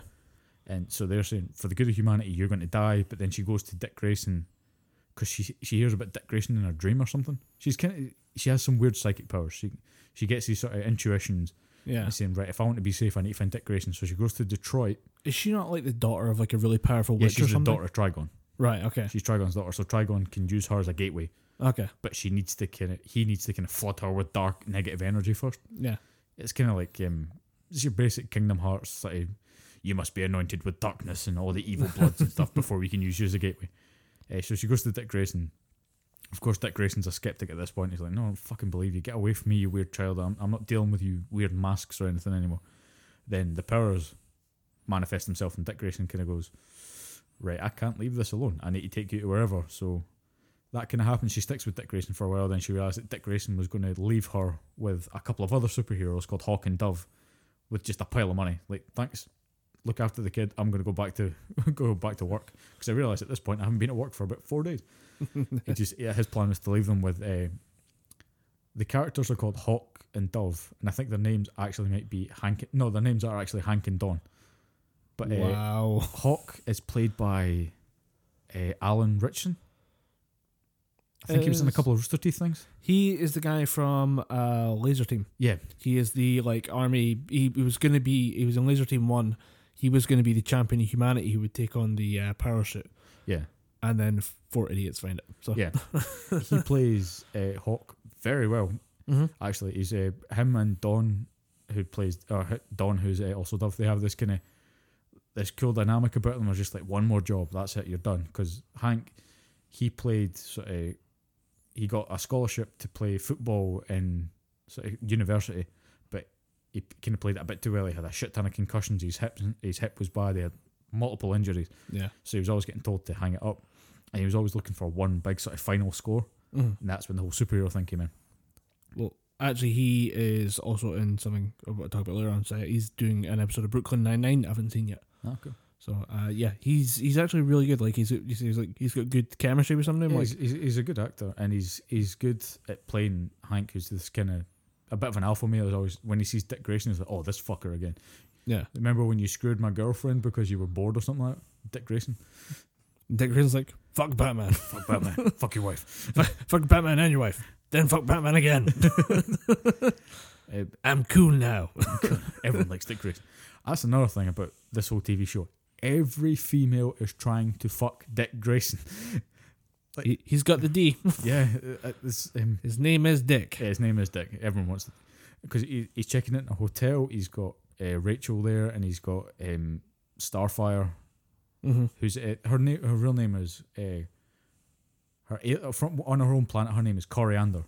Okay. So uh, her whole story, her whole plot line in the show is that she's lost her memory, and she's trying to pick up the pieces. And all she can find name wise is her name is Kory Anders. Right. Not really, they didn't really bust the bank on that one, but it, it kind of worked because she gets in the comic book. She was always called Kory anyway. So Right. it's good way to introduce that. So they're trying to go into a book in a hotel or book into a motel or something, and the receptionist is just trying her damnedest to get the D. Yeah.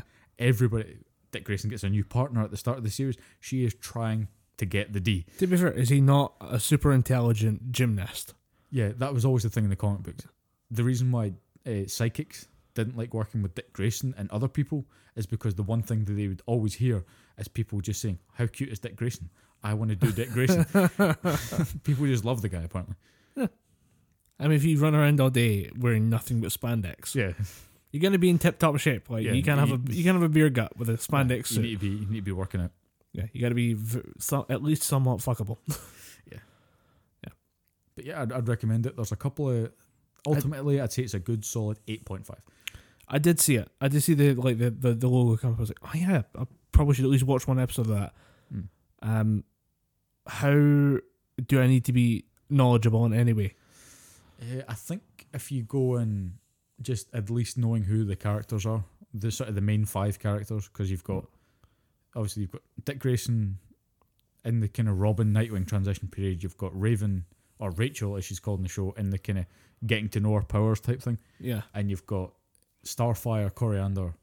In this, in this kind of, she knows what her powers are, but she can't use them. It's her kind of getting to grips with humanity because she's an, obviously an alien yeah, she's getting to grips with her powers, she's getting getting to grips with her humanity. Then you've got Beast Boy, who's just getting to grips with his powers and the outside world because he's been he basically lives in this kind of institute. Um, See, I was help- just about that- to say that this sounds a bit like it's like an X Men area type yeah, thing, like kind of, like kind that of. kind of puberty stuff going on. Yeah, basically, uh, where Beast Boy comes from, he comes from an institute that I cannot remember the name of, but they have this doctor who basically takes terminal patients and gives them help that they would never get in no, normal regular hospitals. But his methods often result in some kind of metagene or metahuman gene manifestation. Okay, Like with Beast Boy, it alters his DNA, and they kind of explain it quite well. It basically gives him the ability to basically re restructure his DNA into any shape, and because of his mental, because of his sort of physical, uh, mental state, that often manifest manifests. Fuck, I cannot talk. It manifests as an animal, and Okay. because of his personality, it's often a tiger, or it's mainly a tiger that you see in the show. And then there's other people in there. There's a character called I think her name might be June something, but she's a failed actress. Or she's not. a- She was a successful actress that uh, basically contracted some kind of disease. She got the serum from the doctor, and it basically gave her the ability to mor- morph her body. Because Okay. again, it reacted, reacted to personality. She was an actress. She was considered a bit of a chameleon back in the day, so it kind of allows her to, you know, morph and change. The only person that doesn't really have cool powers was a character called Mr. Robot, who's literally just a failed a NASCAR driver that had an accident, and all that was left with his all it's, all that was left was his brain. So the doctor just went, "Healthy brain. I'm going to stick that in a giant robot. and we'll figure out the rest later. Goodbye. Just, Be gone. I'm done with you, Mr. Robot." oh, well, that's that Voiced done. by Brendan Fraser. okay, No, it's Mr. Fraser, and it's uh, Mr. Fraser. Brendan Fraser is in the Mr. Robot suit. okay. Actually plays it quite well because he's meant to be the older character that kind of keeps everyone else in check. And who better to play a jaded, tired Old man character than than Brendan, Brendan Fraser. Fraser. Yeah. But no, it, the way the way the characters interact is all pretty good. Uh, when you find out more about Dick Grayson's character, it's really really good. When you talk to other, when you hear or when you see Dick Grayson talking to the likes of Starfire, Raven, Beast Boy, uh, particularly other characters like Donna Troy, who's a Wonder Woman sidekick, Wonder Girl.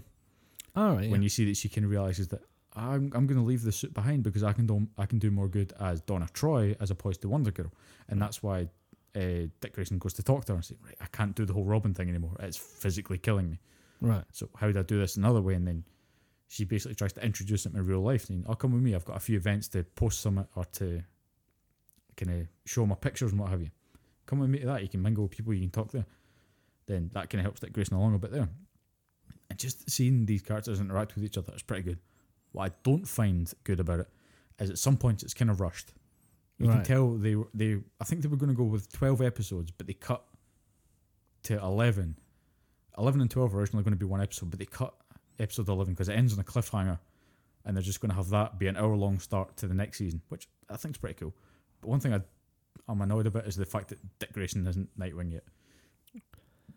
He's still in this kind of angsty, edgy period.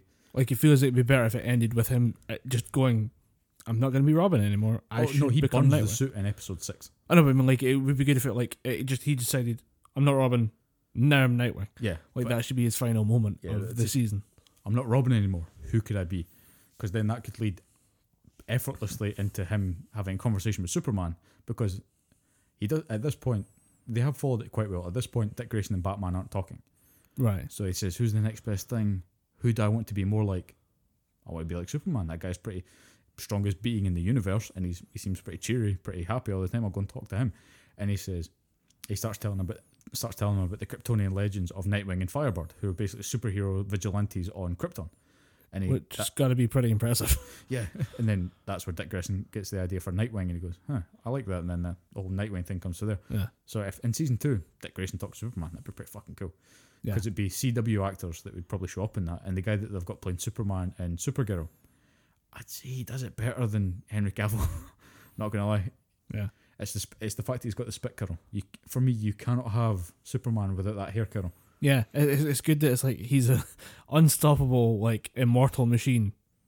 Kind of looks like a bit. fucking dork. Like Yeah. he's not quite hundred percent, like ninety nine percent. Just that little bit of a weird dorky haircut. Yeah, it needs something needs to because you need to have something that humanizes Superman. If it's the if for me it's the hair curl. Don't know why, but it, Yeah. it's what humanizes me. But um, just sort of last point on Titans, like I said, it was it gets kind of rushed. In the last couple of episodes, uh, Starfire, Donna Troy, and Dick Grayson are approaching the house where Rachel is being held by her mother, who's trying to use her as a gateway to summon Trigon, her Mhm. father. And uh, as they're driving down the road, uh, Koriand'r says to Dick Grayson, "We need to hurry up, or Trigon will Trigon will be brought onto this earth." By the time they get to the house, she's just Trigon's here. Like there was zero build up to that. It was just Trigon might be summoned. Trigon's here. Like, you, you couldn't. That was the best take of that you could do. Like tr- that should be like we leave this, we gotta go, or Trigon might be summoned, and then like some panic in the car, and then Yeah. oh god, Trigon's here. Yeah, and even when Trigon gets summoned, because they summon him through this weird kind of magic mirror thing. Yeah. Literally, there's no, there's no ground shake. There's no energy coming off the mirror. He just gets pulled through the mirror. He has a bit of a stumble step. It's just, oh, Trigon's here. Again, that was the the first and only take you were going to do that. I'd, I'd have done that again. Maybe show because it's fucking Trigon. You, you're going to have to show some energy crackling off. Show the fact that the Earth is cracking, or the Earth is trying to summon him back down to hell. Show them that the Earth does not want him on this plane. Yeah. Show the Earth fighting back. Show that he's an immortal demon lord. Yeah. you know. Someone who might have a sphere of influence or some weird kind of unholy aura. Yeah.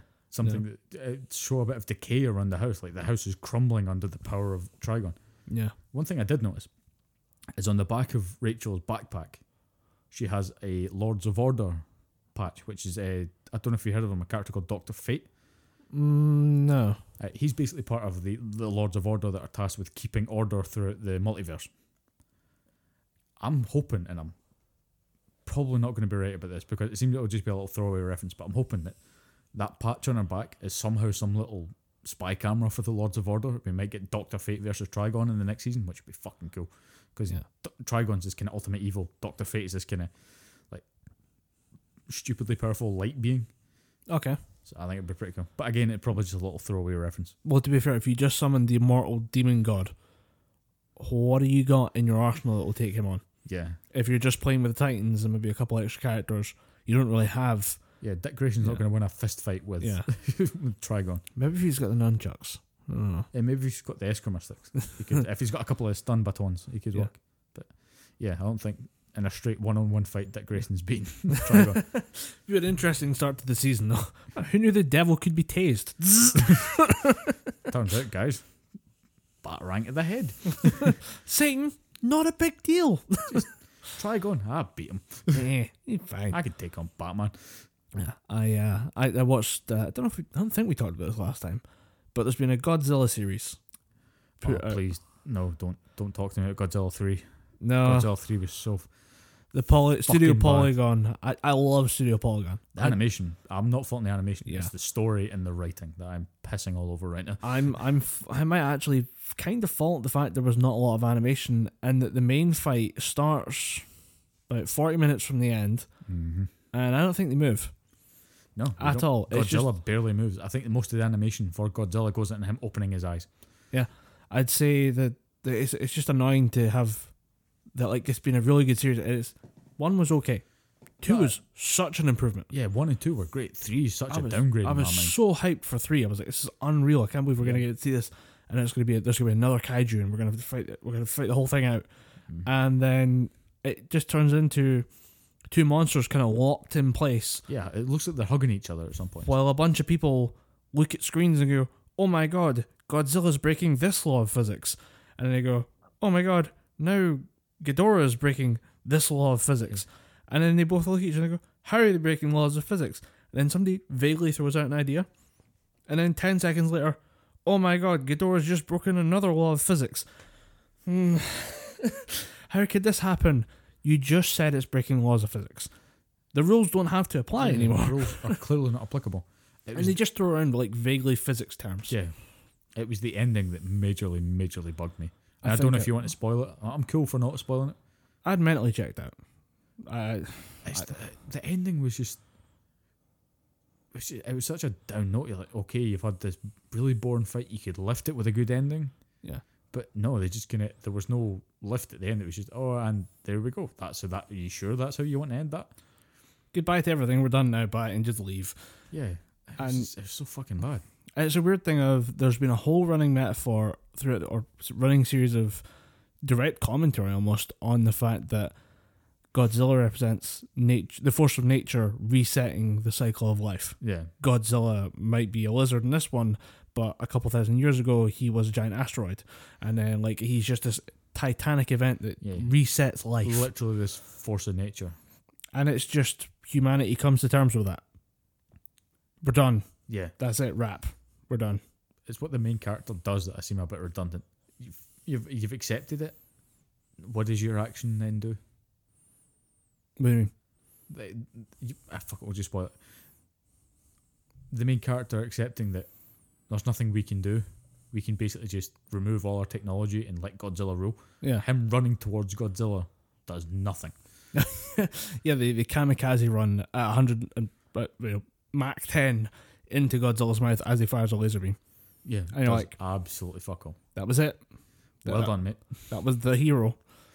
The- And then the rest Yeah. of the cast just kind of disseminate themselves into the uh, the local like native cultures that live at peace with nature. Like, Oh, like the cult of Mothra or something Yeah. randomly kicks about. I, I guess that was a bit heavy handed. Um, Yeah, and I just I don't know. It was for how good the first two were. Season three Yeah. was just dull, yeah. ending a real dull note.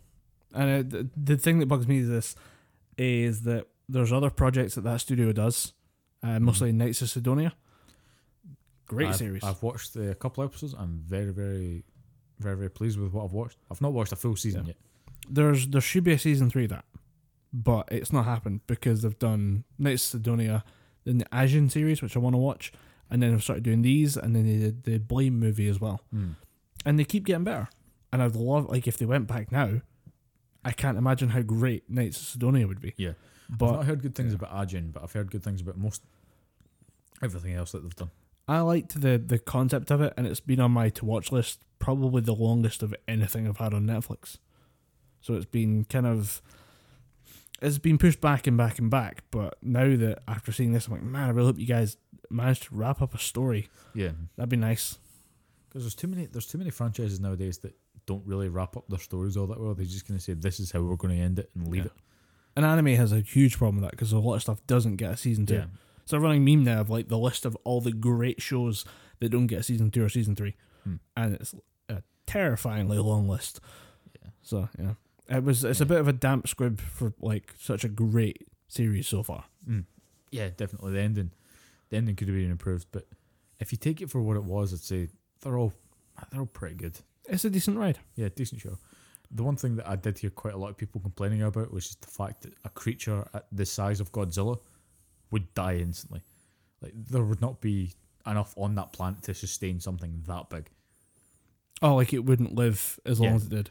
I can't remember the name of the rule, but there was something that the bigger a creature gets, Oh, it needs to pr- consume almost infinitely more mass. Like it's exponentially more mass to yeah, it's more survive. mass, and it needs to absorb it and like basically consume more, and Yeah. that's not sustainable. Or even something that size would not be able to fill the o- like get the correct amount of oxygen into its body, so Yeah. it basically just die of you know suffocation. Yeah, the the physics of Godzilla are kind of iffy, but then it's a giant lizard monster that Yeah. punches buildings. So pretty much, and has atomic fire breath. yeah, So yeah, let's not read too far into that one. and then has a mecha version of itself that has. Mecha Godzilla is fucking cool. Shut up. I was so disappointed when they didn't actually bring it Mecha Godzilla in the yeah, second because they one, fucking talk about him and two so goddamn much. and they're like, "Oh, here it comes," and you're like, "Oh, it wasn't ready yet." don't- don't they talk Fuck. about Mecha Godzilla City in two as well? Yeah, that's that's what they were building. That Mecha Godzilla set was going to build the Mecha Godzilla to fight Godzilla, and then it wasn't finished. But there's enough weapon systems to just take it down anyway, or they can just overload the reactor and then fuck it. Yeah, Uh, it seems to be the way to kill Godzilla. Just overdose on radiation. wait, what, what we'll do with this giant metaphor for radiation? Give it more radiation. I want them to do the thing where I want them to do the thing in the movie where they realise that. All right, Godzilla's back. We need to overdose it with radiation. Just nope. You've just made Godzilla go Super Saiyan. Thank you very fucking much. He now has an aura and he has spiky hair for some reason. Now, well, fucking done.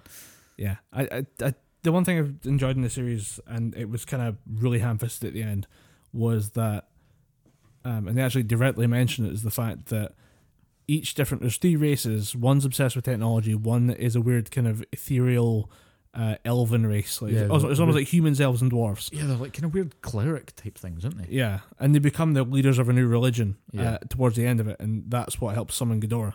And like their influence helps change Yeah. the whole thing. Then one character gets a weird Ghidorah eye, like the Yeah. black and yellow eye. I just thought that was like, you guys just stole that from Naruto.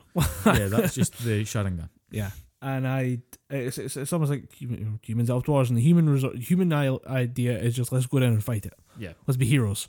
Uh, the dwarf idea is let's just use technology, and then the elf idea is religion. vague, mystical, religious bullshit. Yeah, And then they just say uh, just because the elves get to go at it last because the human attempt failed because humanity didn't have the weapons to fight Godzilla. yeah. The dwarf attempt failed because they were corruptible, and then the elves get the last laugh. So it makes religion seem like the answer. I'm like, Yeah, uh, it's kind of. It's not the conclusion I was. I was. Yeah. I would have went for, but when you consider that the whole thing is to bring yourself back into balance with nature, maybe that's why it's okay. I guess yeah, I suppose so. it's hard to be brave about being one with the trees. Yeah, I don't know. You've got to really kind of like work that answer in there. yeah. I feel like the religious answer is the easiest answer if you're going to Yeah, go for that metaphor. It's weird to think that we're now shoving religious subtext into a Godzilla movie. Yeah, I get that obviously it's called Godzilla. but but that's just because it's King of Monsters. Yeah, King of So- Monsters. Uh, it kind of works. Yeah, it makes sense. The uh, yeah, but give it a go if you've got a spare four hours. Four. I think they're about an hour and change, hour and fifteen. No, about ninety minutes. Yeah, if you got a spare four and a half hours, Yeah, just watch. it. why not? Yeah, just go for it. But don't blame us when you come back disappointed. Uh, Don't don't blame us if you come back scratching your head, just going, "What? Why did it not work? I don't know," because we didn't believe. Yeah. Um, do you have anything else? I have a couple. I have a couple other things. Yeah, go for Um, I don't know. There's no there's no way to put this this uh, transition cleanly. So I'm going to talk about the Resident Evil 2 demo because I want to talk about the Resident Evil 2 demo. Well, yeah, I saw that was going live. Uh, I will I will start off by saying the one thing that does uh, did and still does annoy me is the fact that it's a one shot demo. You play it for 30 minutes and it's Done. Wow. You can't replay it. You can re-download it. But you can't replay it on that one copy. Uh, I've, I know a few people have kept it. They've got it on the PlayStation, Xbox, and Steam. I know a few people that have downloaded it on all three Right. just to play it each different time. But that's my only bugbear about it. Is there different ways of playing it? Eh, no, not really. Hmm. Uh, if there's, I, I, what do you mean by different different ways of playing? Like I, I- I don't know Resident Evil very well, but like, could I like choose a different not quite ending for the demo, but could I do different things that would affect the, how this how the demo story turns out? Technically, you could end it. You could end it in a different way. You could go a different route Okay. because it's it's technically open to you. It's uh, if you, the minute you start, you can go. You always have to go like, underneath the shutters to the left, to the right of the door that you first come into. You always need to do that. But then you can go other ways. You can. You don't need to do the main storyline. You could go and explore around the uh, police station. Okay. Uh, you can only really get the one ending. Right. and that's when you go back to a certain point. You talk to another character. The demo ends there. So I finished it in about twenty minutes because I knew the rough layout of the police station. Because I played Resident Evil two so many fucking times. I genuinely think I've played it fifteen times, just back to back. it Because it's my favorite game of all time. Uh, so I kind of knew the rough area, like the rough layout of the police station, and f- for the most part, if you knew what it was like in Resident Evil two, you're going to know what it's like in Resident Evil two remake Yeah. you're going to have that kind of muscle memory. Some things have changed. I'm not saying it's one to one. I'm saying it's maybe 85. Okay. There's certain things that have been changed, and it's a good change. It's a very welcome change. So I went there, done some things. And then I thought I'm going to go check this place out, that place out. Most of the puzzles are completely different, Well, that's good. which I fucking love. Yeah. I'm stupidly down for that. Uh, there was one puzzle when you go into the library, you had to move bookshelves. Okay. It's, it's weird, but it's Resident Evil. That's still in there, but you don't need to. It's like it's not put them in a certain order. It's move them in to try and push down a pressure plate that then you can use to drop down something and get a, get an item. So they've kind of made it a bit more logical there. Yeah. But the one thing that I fucking loved about this demo was just how fucking nice the PlayStation looks with some care and attention put in it because it looked good in the GameCube PlayStation One era Yeah. but just seeing it in fucking new graphics with the new Yeah. sort of scale and polish to it, just seeing the size of the police station. It's like When- the spiral and crash things because they've Oh, yeah. gone for a total like ground up redo. Yeah, and it's the way they've done the the way they've done the game. Leon, like he's a complete like noob neophyte. He's Yeah. he's and you get that in the way that he shoots because he always kind of moves when he's holding the gun, so you could have it dead center, but there's always that kind of like It's a bit move of 'cause he's movement. Yeah. visibly shitting himself because there's fucking zombies. Yeah. Um, so what I did, I went straight to the right under the shutters, started rummaging about, and immediately found the weapons key card for the locker room. I thought I'm gonna go get me a fucking shotgun and make this easier. And I just started. What I didn't know that you could only get, you get seven shotgun rounds. That's it. In the demo, you can't get any more. So I'm walking around blasting motherfuckers left and right. And I got to a room where there's four of the fuckers coming at me, and I went, I wasted my ammo. I had to shoot them with a pistol because you get a lot of pistol rounds, uh, but no healing items. So you really need to watch. You need to run, and you always you can use your knife as a kind of defense weapon. Yeah. And the thing that they've done in Resident Evil 2 remake is your knife can break, which makes sense. I like the sound of this. This is a lot more intense. oh, it's I, I don't know what it is, but obviously Resident Evil has always been about being creepy. They nail it in Resident Evil 2. There's no electricity in the place. You need to reset some of the generators and stuff. You need to re- switch on some lights again. For the most part, you've just got a pistol in right hand, torch in left hand, and you're just going around corners. Right. And the phrase "check your corners, rookie" helps because I walked around a corner and didn't see a zombie that was hiding in a kind of a, a corridor that had been blocked off to my left. It was Yeah. kind of crouched down in the corner. See me walking past, and all of a sudden, just this fucking force pushes me over, and I'm like, "What the fuck?" And then there's this zombie snacking on my neck, Shit. and uh, it throws you off a little bit as well. Yeah. Because in, in Resident Evil 2, the original, if you went into the police station and turned left, you could go through a set of doors that would take you to a sort of reception area. If you keep going, if you kept going past the reception area and go, you got to a door behind a set of kind of like a sort of row of benches, you Mhm. would see a creature called a licker, which is this fucking horrible, nasty thing crawling past the window. It's not there anymore. It's not there. It threw me off because I'm walking around the corner. I'm just going, and the licker's going to be there in five, four, three, two, five, four, three. two. Where's the fucking licker? And then you go through the back alley and you go to a kind of press room. And Yeah. you're thinking, right, surely the licker's got to be there. Then you go, then you walk down the corridor again, and you're thinking, right, surely, right, the licker has to be here somewhere. And then you get the fucking the, the jump scare of the zombie battering the shit out the window. and it genuinely it kept me on edge. Like I don't really get scared by video games, but the fact that I I was in a place that I knew back to front Yeah, and everything was changed, I was like, holy shit, I'm gonna fucking love this game. yeah. The idea that you would like, I, I, I like the idea that we would like fuck with you in that lady, Like, the fans know this is coming. Yeah, but When it doesn't come, if we do something else. yeah, and it's uh, not only does the game look fucking stunning, the zombies look kind. They, they look scary now. Yeah, and the the attacks that they do, they actually rip off chunks of flesh, and you see that in death animations. right. If if you, enough of them uh, sort of jump on you, or you take enough damage, you get obviously you get the death screen, and at one point they actually just rip the side of your face off, and you actually see Leon. He'll be tilting his head to the right where they've been attacking. You just see a chunk of flesh taken off. Well, that's good. They put a lot of attention to detail into the kind of gore. Because I think everyone at this point has seen the trailer when Leon's walking through the corridor and he sees the, the face of the the guy that's had his face slashed by the licker. So Yeah. he's got three like claw marks going down his face. And when he turns his face to the right to see it, you just see the kind of flesh separate Oh, and all the kind of viscera and gore. And I thought, this, th- th- I just thought the people that made this put so much attention to detail in it yeah. that I'm probably going to replay this a few times. Yeah. No, but I was really, really And that's an open beta, right?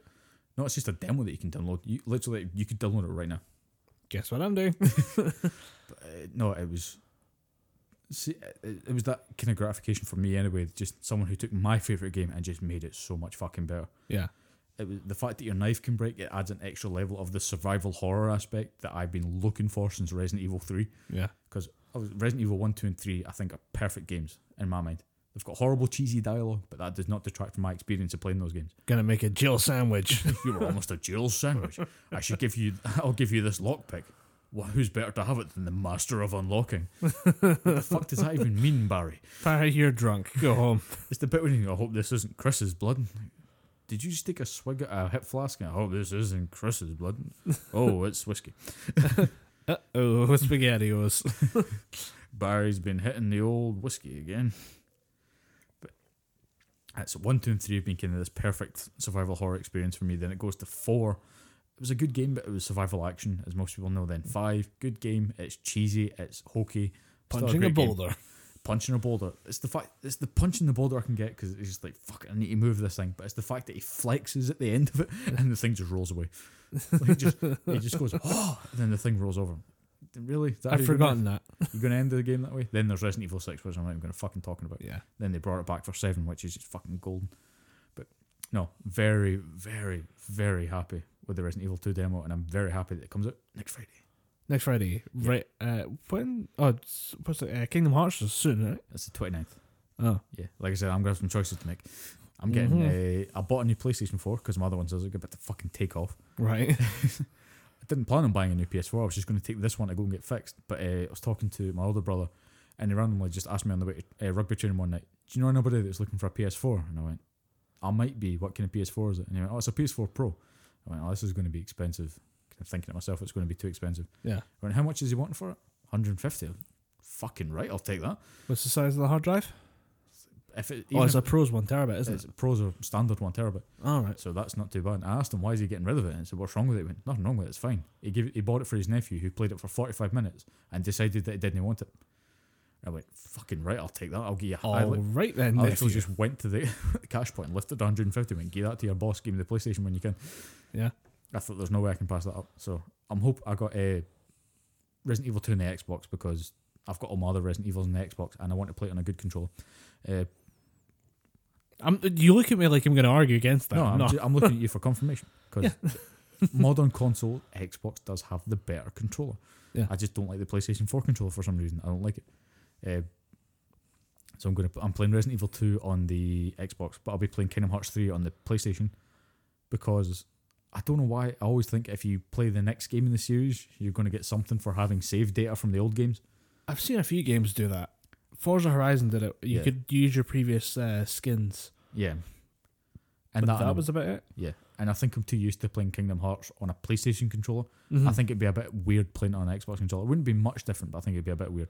Yeah. And then that, that kind of peters out my January wallet purge. And then we get to March when I'm buying Mortal Kombat 11 because that game looks fucking gorgeous. I did see the trailer for that, and it looks absolutely gruesome. Almost that is what the gameplay looks like. Yeah. Slightly toned down. It looks fucking ridiculous. I did see a Twitch stream of the release event where there were people playing like a demo Yeah. version of it, hosted by Simon Miller, which is good to see he's still Oh, working. yeah, game- Yeah, he was Simon Miller. You mean? no Simon Miller, big old thinking of- bald wrestling guy. Oh, I'm thinking of Greg Miller. Yeah, Yeah. Uh, no, no, no. He was uh, was an Xbox event. Greg Miller wouldn't be seen dead there. Yeah, that's Um, true. Yeah. Although he was in an episode of Always Open. I, I know you watch Always Open sometimes from Rooster Yeah, Teeth, he was, and yeah. he showed up there with uh, Jeff. I haven't finished that episode yet, but it was all right. Yeah.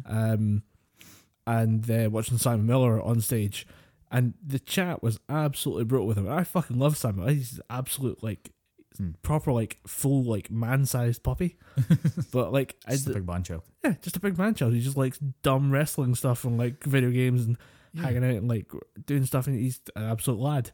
But then you've got the chat just being mean to him and the girl because the girl was like trying to be very high energy, and people were just not having it. Yeah, that, I found that when I was watching. There was a show on Netflix called uh, Super Fan Builds. Don't know if you Mm. ever watched that. No, not seen that. It was on a. It was on a channel called.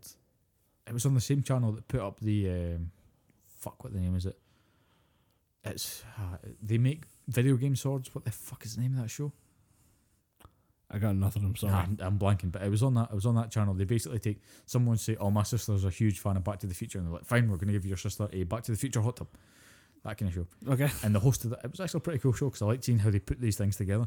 But the host of that was a woman called Michelle Morrow, and she was the same kind of thing. She was like, "Hey guys, this week on Superfan Builds, we're going to build this," and just bring it down. Take it down like five percent. We're gonna watch a forty minute video Yeah. people making a lancer out of like PVC piping. Yeah, you're making a a, a DeLorean hot tub for forty minutes. Just bring it down. We can't be this intense the whole time. No, no, no.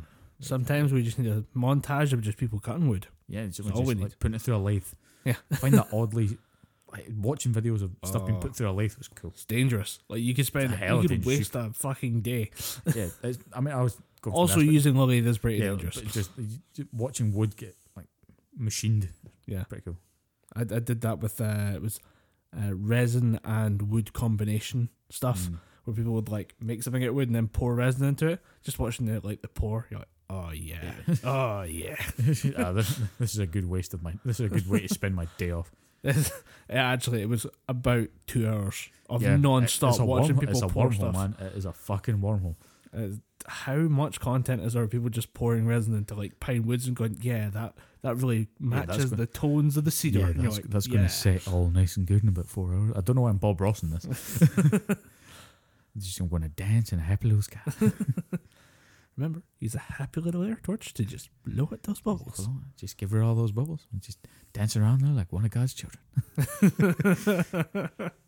Fucking love Bob Ross. I always remember before primary school, uh, obviously everybody in the, ev this is before, way before my dad retired, so we all kind of get up and run up at the same time. Yeah. I'd just go downstairs. My dad, my dad would be sitting watching uh, uh, Bob Ross on, I think it was on Discovery, or it might have been on uh, Challenge way back in the day. There's no better way to start your day than just hear Bob Ross and just, yeah, we were going to take a little bit of our cadmium yellow and we're going to just dance in a happy little sun. Yeah. It was a great way to start your day. The uh, obviously he's a big uh, com- or he's a big part of the Twitch like always streaming, always on or something. Yeah, yeah. Uh, and actually That saw and Doctor Who. yeah, I was gonna say like Doctor Who's on there, like classic Doctor Who's on there Yeah. in the last couple of days. I was like, I think they're on the Ah, fourth man. Doctor or something now. kind of want to watch it, but also really don't want to watch it. Oh, Like, old Doctor Who is rough. I know it's gonna be really bad. Yeah. I saw people in like old policeman uniforms. I was like, nah, Nah, not I'm feeling good. this one.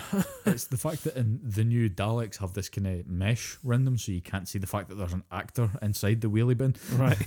And the old in the old season, they didn't have that. It's just kind of right. We'll put the bucket over, and then they won't be able to see the actor. Then, if you watch some of the, particularly the Tom Baker series, season three, you just think, "Hey, that's I can see a guy in there. I can see his eyes. For fuck's sake, Come on. it's just a bit of fucking effort." Then you get modern Doctor Who, and it's just, "Oh, I, is that a dude in there?" I genuinely believe that could be a evil pepper pot from space. Totally reasonable to believe that's a giant pepper pot from space. That's apparently that's how they came up with the Daleks. Someone put two a salt and pepper shaker. just some guy started moving them around. They went, huh, I could I could do something like that. Somebody went to take it and he started screeching exterminate and the guy went, You've got it, you're on a hit. You're a fucking genius. you sir a genius. Like, no, that guy's actually just heavily autistic. Like he's, He's screeching at you. he has serious problems. Yeah, we, uh, we don't know why we let him in here. I He- don't he know how knows he got in here, but he seems kind of dangerous. Yeah, he knows the owner, so I think we have to let him in. Here. Give him a raise. Let's give him the corner office. Um, I d- don't have very much. Uh, I think Resident Evil Two, 'Cause it was Resident Evil Two, and Mortal Kombat were kind of my Mortal last Kombat were my last thing, so I was like, "Oh, did you see it?" Um, I th- most thing I was going to talk about Mortal Kombat was just I don't know who they sold their soul to to make that game look as good as it does, but holy shit! I know who they sold their fucking money. Do you see that you get to pre-order to get Shao Kahn? Yeah, I pre-ordered. I know, but like th- that's like for the mega fans. Yeah, But I don't like the fact that there's so much that says pre-order it now to get this bonus, which should be basic content, yeah, especially for like a fan like the long-running villain Shao Kahn. yeah. That You're seems like a me- bit of a cash grab, Uh, I'm buying the especially before reviews come out. yeah. See the way I'm justifying it, I'm buying the eighty quid special edition. And what justifies that for me is it comes with the season pass. Okay. and it comes with a whole bunch of extra skins, a a album, that uh, soundtrack for the for the game, and the a steelbook. Uh, It's eighty quid all in. It's not the most I've ever spent. Oh no. No, no, no. I bought way too much back in the day. Uh, it's it's not too bad, and the fact that you're getting the season pass with it, it saved me about thirty five pound. Yeah. I just wish when it came to like stuff like season passes, games would just or games industry would just admit we can't make a game for sixty pounds anymore. Yeah. It, it, what bugs me most about the season pass idea is the fact that if you want these characters, you have to pay for it now. It Yeah. fucking bugs me so much. It's the reason why I've not. Especially in a fighting game. bought, yeah, it's the reason why I've not bought Injustice two. Because if I want to play Injustice two, I want to play as Red Hood. I want to play as the fucking Ninja Turtles. I want to play as Hellboy. I want to play Sub Zero and Raiden. I'm sorry, the Ninja Turtles are in there. All fucking four of them, and they are great. Okay. you can you can pick which one you want to play as. You can play as Donatello, Raphael, uh, Leonardo, Hmm. Michelangelo. You can pick whatever one you want, and they all have unique interactions with other characters. Fucking awesome. Um, I'm trying to think what other characters were in there. Hellboy, Ninja Turtles, oh Enchantress, the Atom, who I could fucking take or leave, but he's actually pretty funny because he can shrink. Okay. Uh, they all have um, traits that they can use. With Batman, he summons like three little sort of Drones. drone things that Yeah. kind of they can spin around them or he can send them into them. With Superman, he basically just kind of he boosts the solar energy. Same with Supergirl.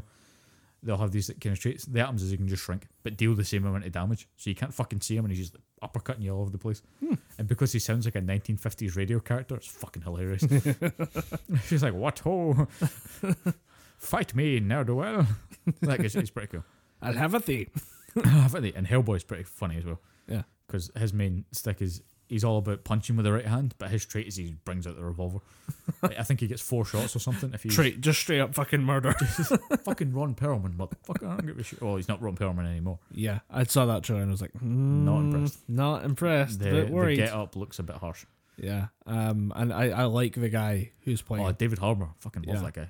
Stranger Things is one Yeah. of my favorite TV shows of the past five years. and I just I saw that I'm like, oh boy, I'm kind of It's the worried. fact. It's the fact that they've cut the trailer to look like it's. And now we follow the story of a young man who has not had the best life, but today he's going to turn it all around. Follow, join us, won't you, for Hellboy? And then it cuts into the sitcom music or something. It just looks very. It looks too much like a comedy for me, and it's Yeah. fucking Hellboy. Yeah, it can be a weird, dark story. I mean, Yeah, it starts with Nazi Germany. yeah. I'm not gonna. I think they're trying a new angle on it, and I, ah, I'm not. I'm not sure. I'm gonna have to see more. Yeah, I'll, Maybe a, a clip or something. same old rules. Wait until we see it, Yep. then be critical as shit. Yeah. I actually was reminded one thing I, I forgot to bring up, but don't think we've discussed this. Is that uh, Bungie, developers of Halo and Destiny, Yeah. are splitting from Activision. I think as of now they have split. Yeah, um, the the thing happened at, in typical Gibberpish fashion. We record an episode, Yep. then the big news hits. So this was the one from last week. I was like, God damn it! Motherfucker. And I was actually going to talk about them for another reason was the fact that they fucked up a Destiny 2 piece of DLC content or whatever, um, where they had uh, they have these uh, raids which are like Mhm. super complex boss fights, Yeah. and they're a lot of fun, really stressful. Um, if you're playing with a good team, You can fucking crack them out easy. You know, shouldn't be too much of an issue. Mm. And then all of a sudden they release this one, which is just a like nine hordes, like nine just like random ambushes by hordes, and everyone was like, okay, what the fuck are we supposed to do? Turns out there's a challenge and like a weird puzzle Mhm. that was built into the raid. So as they as you were fighting off like waves of attackers, you had to figure out like a problem. Nobody did it. yeah, it- They made You it too complicated and nobody could figure it out. I don't even know what the puzzle was. yeah. It would seem to be like a weird like meta thing that was going on at the same time. And given what was going on with like the first Destiny raid, which involved you like shooting different targets as you had to jump up and down on different platforms Yeah. whilst fighting like ten guys. And also there was just it was just a complete shit show. When I like left, I was like, I'm done, fuck this. Yeah, fuck Destiny 2. This makes no sense. Um and then people were saying, No, this was way more complicated than anything else that's come before. So uh, is it a proper horde mode, sort of Gears of War type horde mode where you've just got waves of enemies coming at you? Yeah. And then they expected you while you're fighting for your life in a in a raid setting to then do this puzzle? Yeah. Which there was no guidance on. There was no Was even a idea. hint towards like this? You need to do something. based on previous raids, I'm gonna guess no. I Um, think you jumped off at the right point, dude. Yeah. Um, but they they re- realized that nobody had done this in 24 hours, and they said it was doable in 18. And they're like, look, if it takes the community more than 18 hours to figure this one out, we'll be very surprised. Nobody got it. No one's done. And about a day and a bit later, uh, they just said, you know what, fuck it. And the, the idea was that this was like a series of challenges that would unlock more content. And then this was like the second to last one. This would unlock one last room where they could do something or Hmm. something else. Um, and nobody figured it out, so they just unlocked the last room. They're like, huh, okay. And that was going to be what I was going to talk about. And then, like, the same day, they go, oh, by the way, we're leaving Activision. Later, nerds. um, okay. So they've got about 100 million in the bank to uh, make another game. And they're going to keep making Destiny content and you know, bankroll Destiny 3 themselves. Hmm. So I can see maybe Microsoft just going, come back. Here's another three billion, come back. Be funny if they tried though, because I can see Bungie just going, no. I I could see them staying solo for at least Destiny 3. I'd say after that it's open season. And I wouldn't be I don't know who they would go with because they've started because previously they've just done Xbox and now they've done cross platform. Hmm. So now they've also included PC with Destiny 2. I wouldn't be surprised if they just keep doing their own thing. But also try and like focus more on PC. The, I suppose the more you think about it, how much of their weird decisions have been Bungie, and how much is it have been? How much of it has been Activision yeah. just clawing it back, just going, no, no, no, do this. Well, based on the report that people were popping champagne during the announcement, I'm guessing there's a reasonable, like a, a really large amount of Activision interference, Yeah, which Wouldn't surprise me. surprise me with it being Activision. Um, yeah, because they they don't like money; they're all about the gamers. No, all about the gamers. That's, that's why Blizzard has loot boxes. Yeah. Uh, you know, it's it's just not that. It's fine. It's fine. It's fine. Yeah, don't fine, it's good. don't pay attention. Don't worry about it. Yeah, so I wouldn't be surprised if we hear some news in the next couple of years about them either staying solo or going with. I, they might go back to Xbox. Depends. Yeah, I could see them maybe going back to Microsoft, but it would take a lot of convincing. It would take a lot of get your hands off our property. Yeah, it would take it. Just remember Halo? Yeah, give us it back. You've what the fuck was Halo Five? just answer me that. What the fuck was Halo Five? If you told me Halo Six was out, I'd believe you because I don't care. No, Halo. See, that's the thing. Halo Three was good. ODST was good. Reach, fucking fantastic. Then it went to Halo Four. It's, yeah, it's, it's all right. It's not great. Halo Five. That was just a bag of dicks. if you want to laugh, by the way, uh, Badger and pals are playing uh, Halo Reach LASO, like Legendary All Skulls on. Ah, right. It is fucking brutal. I can imagine. I am watching these guys batter themselves silly trying to beat this thing. They're live streaming it all on Twitch, so Hmm. if you want to watch it, definitely give it a look because it is fucking insane. I can't believe the fact they're like, oh, quick headshot the elite, that'll get his shields down. No, You've played Halo, right? that just pisses it off. See the big glowing green weak spot on his back? Shoot that. no, the elites. That's hunter. You're thinking hunters. I'm thinking of Hunter yeah. yeah. Um. But yeah, I was watching. If it's the elites, you just, if you shoot them in the head, that just pops the helmet off. I just this whole like watching this. I'm like, I'm glad I never even attempted this like l- LASO bollocks. I tried legendary mode a couple of times, but I just thought, you know what, this game's not good enough to make me want to play it through on a harder difficulty. I don't want to Yeah. better my skills at this game. I think we beat three on legendary, me and my brothers, but that was like a concentrated effort. Yeah, I think we it was like we have a week off school. What do we do? Halo on legendary. yeah let's do this. That was exactly what happened to me in uh, Resident Evil Six. yeah, Uh, it was the last. I hadn't felt stupidly optimistic about Resident Evil Five. It's not. It was only when I went to re back and I went to go back and play Resident Evil Five that I kind of thought, oh, this game. I accept this game, watch and all.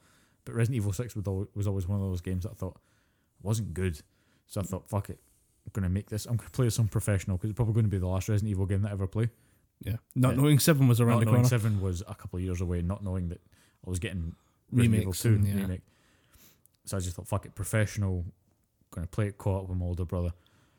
If we didn't fucking realize how much of a Herculean task that was. That that game does not fuck around with its uh, with its ammo and item placements. Yeah, You genuinely, I'm probably exaggerating with this, but to my recollection, I think you got about three green herbs for an entire level. I just thought, motherfucker. you got fuck all bullets as well, so you're basically just relying on your knife and your wits. and one punch is gonna take about two thirds of your health bar. Yeah, you're gonna drop per. Fuck, I need to start drinking coffee or something. Yeah, You're gonna drop from, eh, F fine at the green stage straight down to yellow caution immediately. shit. Yeah, Resident Evil professional modes do not fuck around, except in Resi Four where you could just take a step back, shoot with the ultra powerful handgun that you got in the other playthroughs, and just keep popping heads. Yeah, I heard it was like a Desert Eagle or something. It's a fifty cal rifle or some or fifty cal pistol Yeah, on that last playthrough or with the second playthrough, and you could just go through that. And if you kept all the Magnum ammo, that was you know you're good to go. oh, in RE5 and RE6, you could just get infinite ammo for everything. You Okay, just walk about with the, the Desert Eagle, just popping heads, or if you had the uh, I remember that on RE five as well. yeah, You had to do some weird challenge to get it, but it was yeah, you had to, I think you had to complete it on professional mode. Yeah, it was worth there. it though. Yeah, you could get the infinite ammo Gatling gun for Chris, and you could get the infinite ammo bow and arrow for Sheva, Oh yeah, which got the- them in a bit of trouble because like, oh wait, she's a she's an African woman. You give her a fucking bow and arrow. I think it was more to do with the fact they gave her like a leopard print. Yeah, like, the, the leopard skin. costume. Yeah, Yeah, you're like, wow, Yeah. okay, you went there. it's not right. you, Got them in a lot of trouble. you done goofed. Yeah, just you fucked up. hands up and admit it. Yeah, but no one played that costume. Everyone just thought, all right, here's Sheva in a business suit. Let's use that. We won't get in trouble. then just the tits pop out, and you're like, okay, Now we're in trouble again. now you're in trouble. again. Did uh, speaking of being in trouble, did you see the Gillette ad?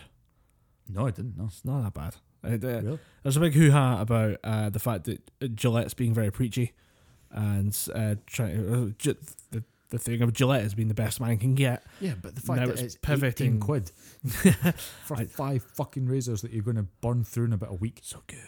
So Yeah, but it's- 18 quid though. yeah. Um, but they, it's always been the best man can get, and then for this advert, they've started talking about uh, be better men, and it's been it's been absolutely hammered for being like fake uh, wokeness. And the best quote I've seen about it is, "We're now in a weird kind of uh, corporate woke situation where corporations claim to be woke, so they can sell products to people who are woke who claim to hate capitalism." You're like, yeah, we're, we're at that level of completely fucked. We're like, we seem to have like twisted all this around Yeah. to kind of feed into itself. But it's just basically saying that, you know, lads will be lads, behavior needs to kind of take a fucking back seat. And you're like, okay, weirdly preachy for a razor company, but fair enough. So what you you were saying they're take they're saying that oh lads are going to be lads that Yeah. let's disregard their behavior. well, the, the idea that like we we used to just say, boys will be boys. Yeah. Ah, boys are going to fight each other. No, boys don't have to fight each other. Yeah. Boys should probably sort shit out with words like, yeah, boys are roughhouse occasionally. Yeah. But if boys start fighting each other, like you just need to take them apart and say, what's wrong, sort it out Yeah. with words. Like, And, uh, the. Like whole catcalling thing and just weird like obviously like Me Too references and stuff. They're saying that needs to stop and you're like, okay, fair point, but do you genuinely believe this or are you just trying to get woke points? Yeah. So that at least it started that conversation. Hmm. But it was re- re- you, know, you got those weird backlash from again Piers Morgan uh, and people like that who are just like, no, we can't have this. This is just really offensive to men. And you're like, what men? Nah. Seriously, bring out those men. Yeah. If, I'm pretty sure most men when they see a what was the the tagline? Be better men. Yeah, be better men. Yeah, most people say that. You go, you know what? Like we could be better. We could we could stop doing this. Particularly the toxic masculinity thing. Yeah. I get that it can be a bit. I'm probably again, if I said this to people's face, I'd probably get in trouble. But it seems a bit scapegoaty. Like, oh, you're being very toxic masculine. Yeah. How? Because I'm, you know, being one of the lads. Yeah, but there's the thing of like, we really maybe we should address certain tos- toxic aspects of masculinity. Yeah. But I don't think a razor company is the person to address it. yeah. I think it needs to be a people thing. Yeah. I think it should just be a toxic masculinity is not good. You Yeah. create a bit of a If you've been in the room with genuinely like toxic people, it's weird. It's Yeah. oddly embarrassing, yeah and it's not like from a. Oh, wait, I'm not woke at all. Yeah, it happens. It happens quite a lot in Scotland. I'm not gonna lie. There's a lot of people who are. I mean, uh, the way I see toxic masculinity is that people are just stuck in their ways and refuse to change no matter what. Like, ah, Yeah. fucking women should be in the fucking kitchen. Yeah. Like, Yeah. children should be seen and not heard. That kind of shit. That type of thing Yeah. doesn't work. No, Yeah. fucking doesn't work. It didn't work before. Just nobody spoke up about it. Yeah, But again, people were afraid of the quote unquote man. But again, a razor company should not be the one selling that idea. One, one of my, I say one of my friends. I, I, I genuinely, there's been a shift on that. Yeah, One of the people that I know, uh, a former acquaintance. a former acquaintance, someone who I used to be quite friendly with. That sounds fucking weird. Someone that I used to be friends with. Uh, Someone who used to give handjobs to. yeah, someone who just ah, the the uh, the around, old, old Dutch rudder. they'll reach around, the old downhill skier. Yeah. Uh, Everybody grab the dick on your left and let's go to town. let's test your ambidextrous. no, it's, it's genuinely someone that I used to consider quite a good friend, but then just how I consider him nowadays to just be a bit of a bleeding heart. Right. Everything that, every little cause or something, he has an opinion on. All right. And what bugs me the most about him is the fact that he doesn't read into the situation. He reads base and goes, right, that's my opinion now. Like, Mm. Dude, you're a smart man. Don't fucking do that. Read into it. Research. You, you can read the whole story. You know that, right? Yeah, you, you don't just go, all right, uh, people who support capitalism are implicitly are implicitly supporting uh, Chinese sweatshop conditions. You want to read into that? You, are you just going to take that headline? Oh, right, you're just going to take that headline. That's cool.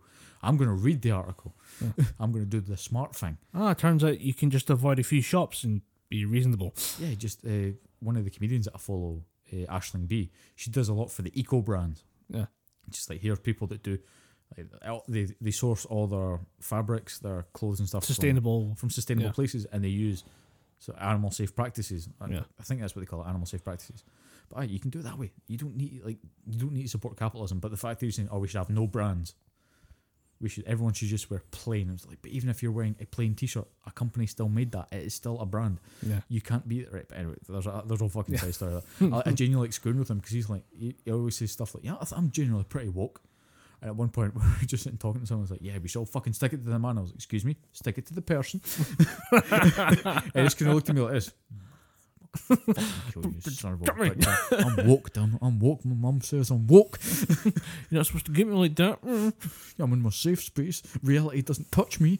There's uh, I hate the. I'm not a fan of the idea of safe spaces. Like Yeah. reality will always step in, the, get you toughen up and get used to the outside world. Not yeah. try to go into a bubble.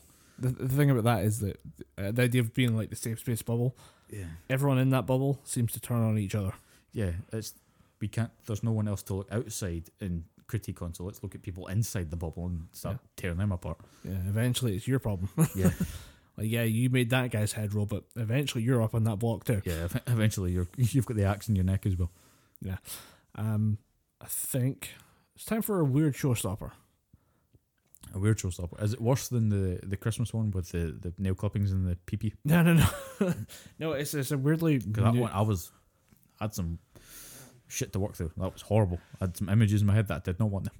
No, this is a, a more recent one. Normally, it's uh, it's something weird that pops up. It's weird fun news. This is just straight up horrific news. Okay. Um, coming out of California, mm-hmm. there was a town. Uh, I think it was, remember it's called Chico or something like that. Okay. They had in one day fifteen heroin overdoses, or fifteen opiate overdoses. Jesus Christ. One scene was described as paramedics doing CPR on two people simultaneously. Jesus. if you do first aid courses, the one thing you're told is that you should be doing CPR almost as little as possible. Like you need to like you need a breather. Mm. So that means two people, typically two people in a, a paramedics team, would be doing CPR without any backup, Mm. unless there was other people there they could kind of help defer the duty to. I'm assuming there would be other first responders who respond to overdose. Normally, there's a cop shows up, but 15 people were found in one day having heroin overdoses. 12 of them were in hospital. So were they all in separate locations? Yeah, but in the same time. Same, uh, same, Same time, but the, same time. 15 different people just all had overdoses in the same day. fucking hell. Fuck. Um, Yeah. And one of them died. 12 were still in hospital, like almost a week later. And uh, this also comes out the same day that there's been a report by a group that look at just raw data on like uh, ER rooms and stuff. Mm. 2017, you were more likely to die of a heroin overdose than be killed by a car. Fuck. Yeah, that's The fuck. yeah, that's useful. But then again, we again talking Again, this is all American, so Yeah. we're getting very lucky on this one. yeah. But The then again, people in the UK. people are so, especially nowadays, are so quick to self medicate. A lot of people, I mean, it's no secret that nowadays a lot of people, because we're more, I think it's because we're more active. There's a lot more injuries. I mean, I'm a fucking walking injury right now anyway. But people Yeah. just look at, I've got painkillers, but I'm not really doing the job. What can I go? What can I go to next that's slightly yeah. more effective? Then people just keep going up that top and go, you know what's really good for a headache? Cocaine. Well, the the thing they point to in the US is that there has been a like generation of people who were just had pills thrown at them. Mm. You get pain pills for everything, Yeah. and that this was in part due to uh, like pharmacy companies going at this on well, it's a privatized market. We'd sell a product, and they just went out there and just tried to just pimp out as many pain pills as possible. Yeah. But now people now have addictions to the point where there's been reports or there's been like interviews with people who have said, "Yeah, I uh, I slammed my hand on a car door to get pain pills." Yeah, there's people that there's people that fraudulently try and get medications. Yeah, I mean, you see it a lot of time in sort of medical dramas and stuff that people like, oh, I, I pretended that I had appendicitis to try and get some was it Percocets or something, something that would just really dull the pain. yeah, But there- there genuinely people that do that. Uh, I know one of my lecturers had to deal with a with a case that it's past, well past statute of limitations, so we can talk Okay, about it freely. She eh, they she spoke about it in class, so it's pretty free Yeah. to talk about. She went she dealt with someone who was a known sort of pill like pillhead, and he would actually you know, like, run over his arm, like tell his wife like you need to run over my arm because I need to score some pain pills.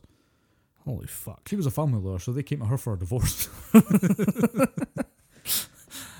Well, a divorce. Um, we're gonna tell you one story and then you're gonna agree, okay? You're gonna, Okay. you're gonna get it in one story. What's your story? Thirty seconds later, that's a good one. Yeah, we have a Range Rover. What's that to do with the thing? I ran over his arm so he could get painkillers. I can't do that anymore. I'm taking the kid and I'm fucking off. I, I think this might not be a stable household. Um, really? yeah, that's. I, I just wanted to end the show on that one because we don't do much to kind of actually bring important information to people. But I think every now and again, when you have a death rate where like two ton killing machines are being outdone by pain pills Yeah. in killing people, we there's a problem there. And I just I want you to get more news out there just When- to say this is an issue. Yeah. When the statistics show that people are safer operating heavy machinery drowsy than they are taking regular pain pills, someone needs to bring that information to people. Yeah, I, just, I, I don't know where this goes uh, as far as like your long term issues. Yeah, I, I get that most people. I mean, again, I've, I have a shit ton of injuries. You're probably the same way, just because the amount of gym work and stuff you do. Yeah.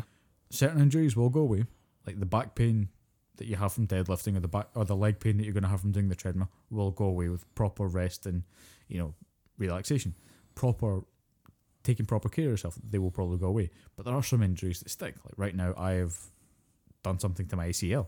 Yeah. And if it keeps going the way it's going, I might need to go the surgery surgery route, which I'm fucking avoiding because I've seen an ACL surgery done, and I don't want that shit anywhere near me. ACL surgeries are surprisingly common.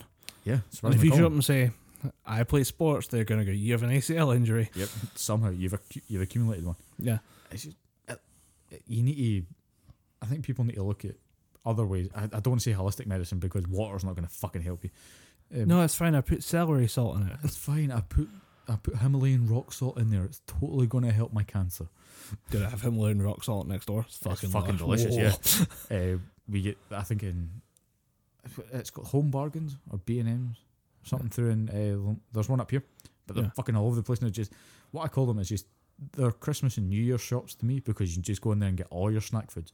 Yeah. like get oh get, sure I'll take a kilo of cheese savouries. I'll need those. Five hours later, I'm just like, oh god, why did I buy these? yeah, you go in there and you get some get big massive grinders of Himalayan rock salt. Fucking delicious, especially on some beef. Beef. Put that on top of the beef. Oh, Yeah. And it's slightly less addictive than pain pills. So uh, I mean, yeah, eat, eat eat some good steak. Save use the money that you're spending on pain pills to go and get some good steak. Yeah, and uh, good luck to all the Americans right now who are currently furloughed in the government shutdown. I personally hope that it's over by the time we edit this podcast. Yeah, how many? How long's it been going on for now? It's about twenty. It was twenty four days a couple of days ago, so it's getting up there. Yeah, And like twenty six, maybe twenty seven days or something. I think twenty seven. It's genuinely, I don't get Trump's tactic with this. It's like, oh, I'm, I'm going to make America great. What are you going to do to make America great? I'm going to shut down America. Like, it's literally like he's setting America on fire to prove a point to other people.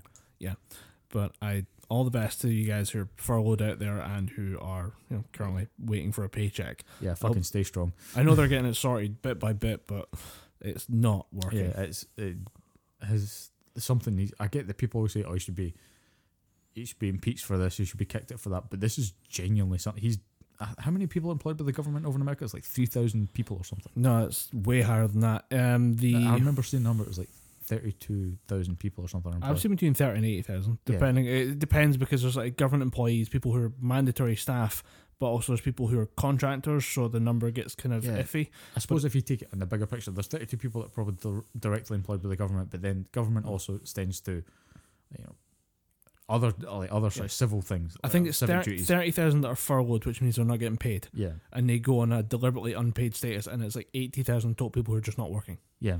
It's it's it's not it's not good for America. Yeah. And the scary thing is, this guy in a couple years' time. In fact, how long's he got left his term? A year. Um, he's got t- well, he's going to have a year before he starts campaigning again, but he's re-elected in twenty twenty. Yeah, he stands for re-election 2020. That's two. That's a year away. Yeah. That's fucking terrifying. And people are saying that he might get back in. Uh, yeah, I, the way I see our, our brothers and sisters in America need to need to do something about that. And I'm not going to wade in and say this is what you do because I'm I'm Scottish. I'm not going to be that guy who says, "Look, America, this is what you do. You fucking kill him." JFK, that son of a bitch. Uh, no, don't fucking. It just it needs, something needs to be done. And again, a lot of people. I'm fucking. I'm really going heavy on on the Instagram today. You see a lot of Instagram people on Instagram saying, "I voted." That's genuinely the most important thing you can do yeah, across like across the fucking globe. Vote the good people or vote the people that can do good for your country and kick out all the arseholes. And right now Donald Trump is the leading arsehole in the state. you saw it work in the the midterms. Although I did see something interesting. That was a uh, like Patreon cosplayer was like, "Look, I got nothing to help. Like, I can't help out people who are furloughed, but if you you just email me a picture of your government like ID, I'll let you have free access to my Patreon. you can enjoy that, I guess." People th- there's ways to make it better. And Saw a picture Those- of George Bush delivering pizza to government employees who weren't getting paid. yeah, uh, yeah, Even George Bush is helping. yeah. And obviously these things go stupidly far to help out the people that are are being Yeah. are, that are suffering because of the government shutdown. But- Little human moments. yeah, a lot of humans that are going to help people through. But ultimately, the, ultimately, the way to beat this and stop it forever is get that fucking what's it out of, out of the White House. Yeah. But yeah, we've been the Gibberpish podcast. If you uh, want to tweet at us, it's at Gibberpish on Twitter. And if you want to email us, it's gibberpishpodcast at gmail.com. And uh, yeah, I've been Colin Graham, I've been Dom Anderson. and we've been talking Gibberpish.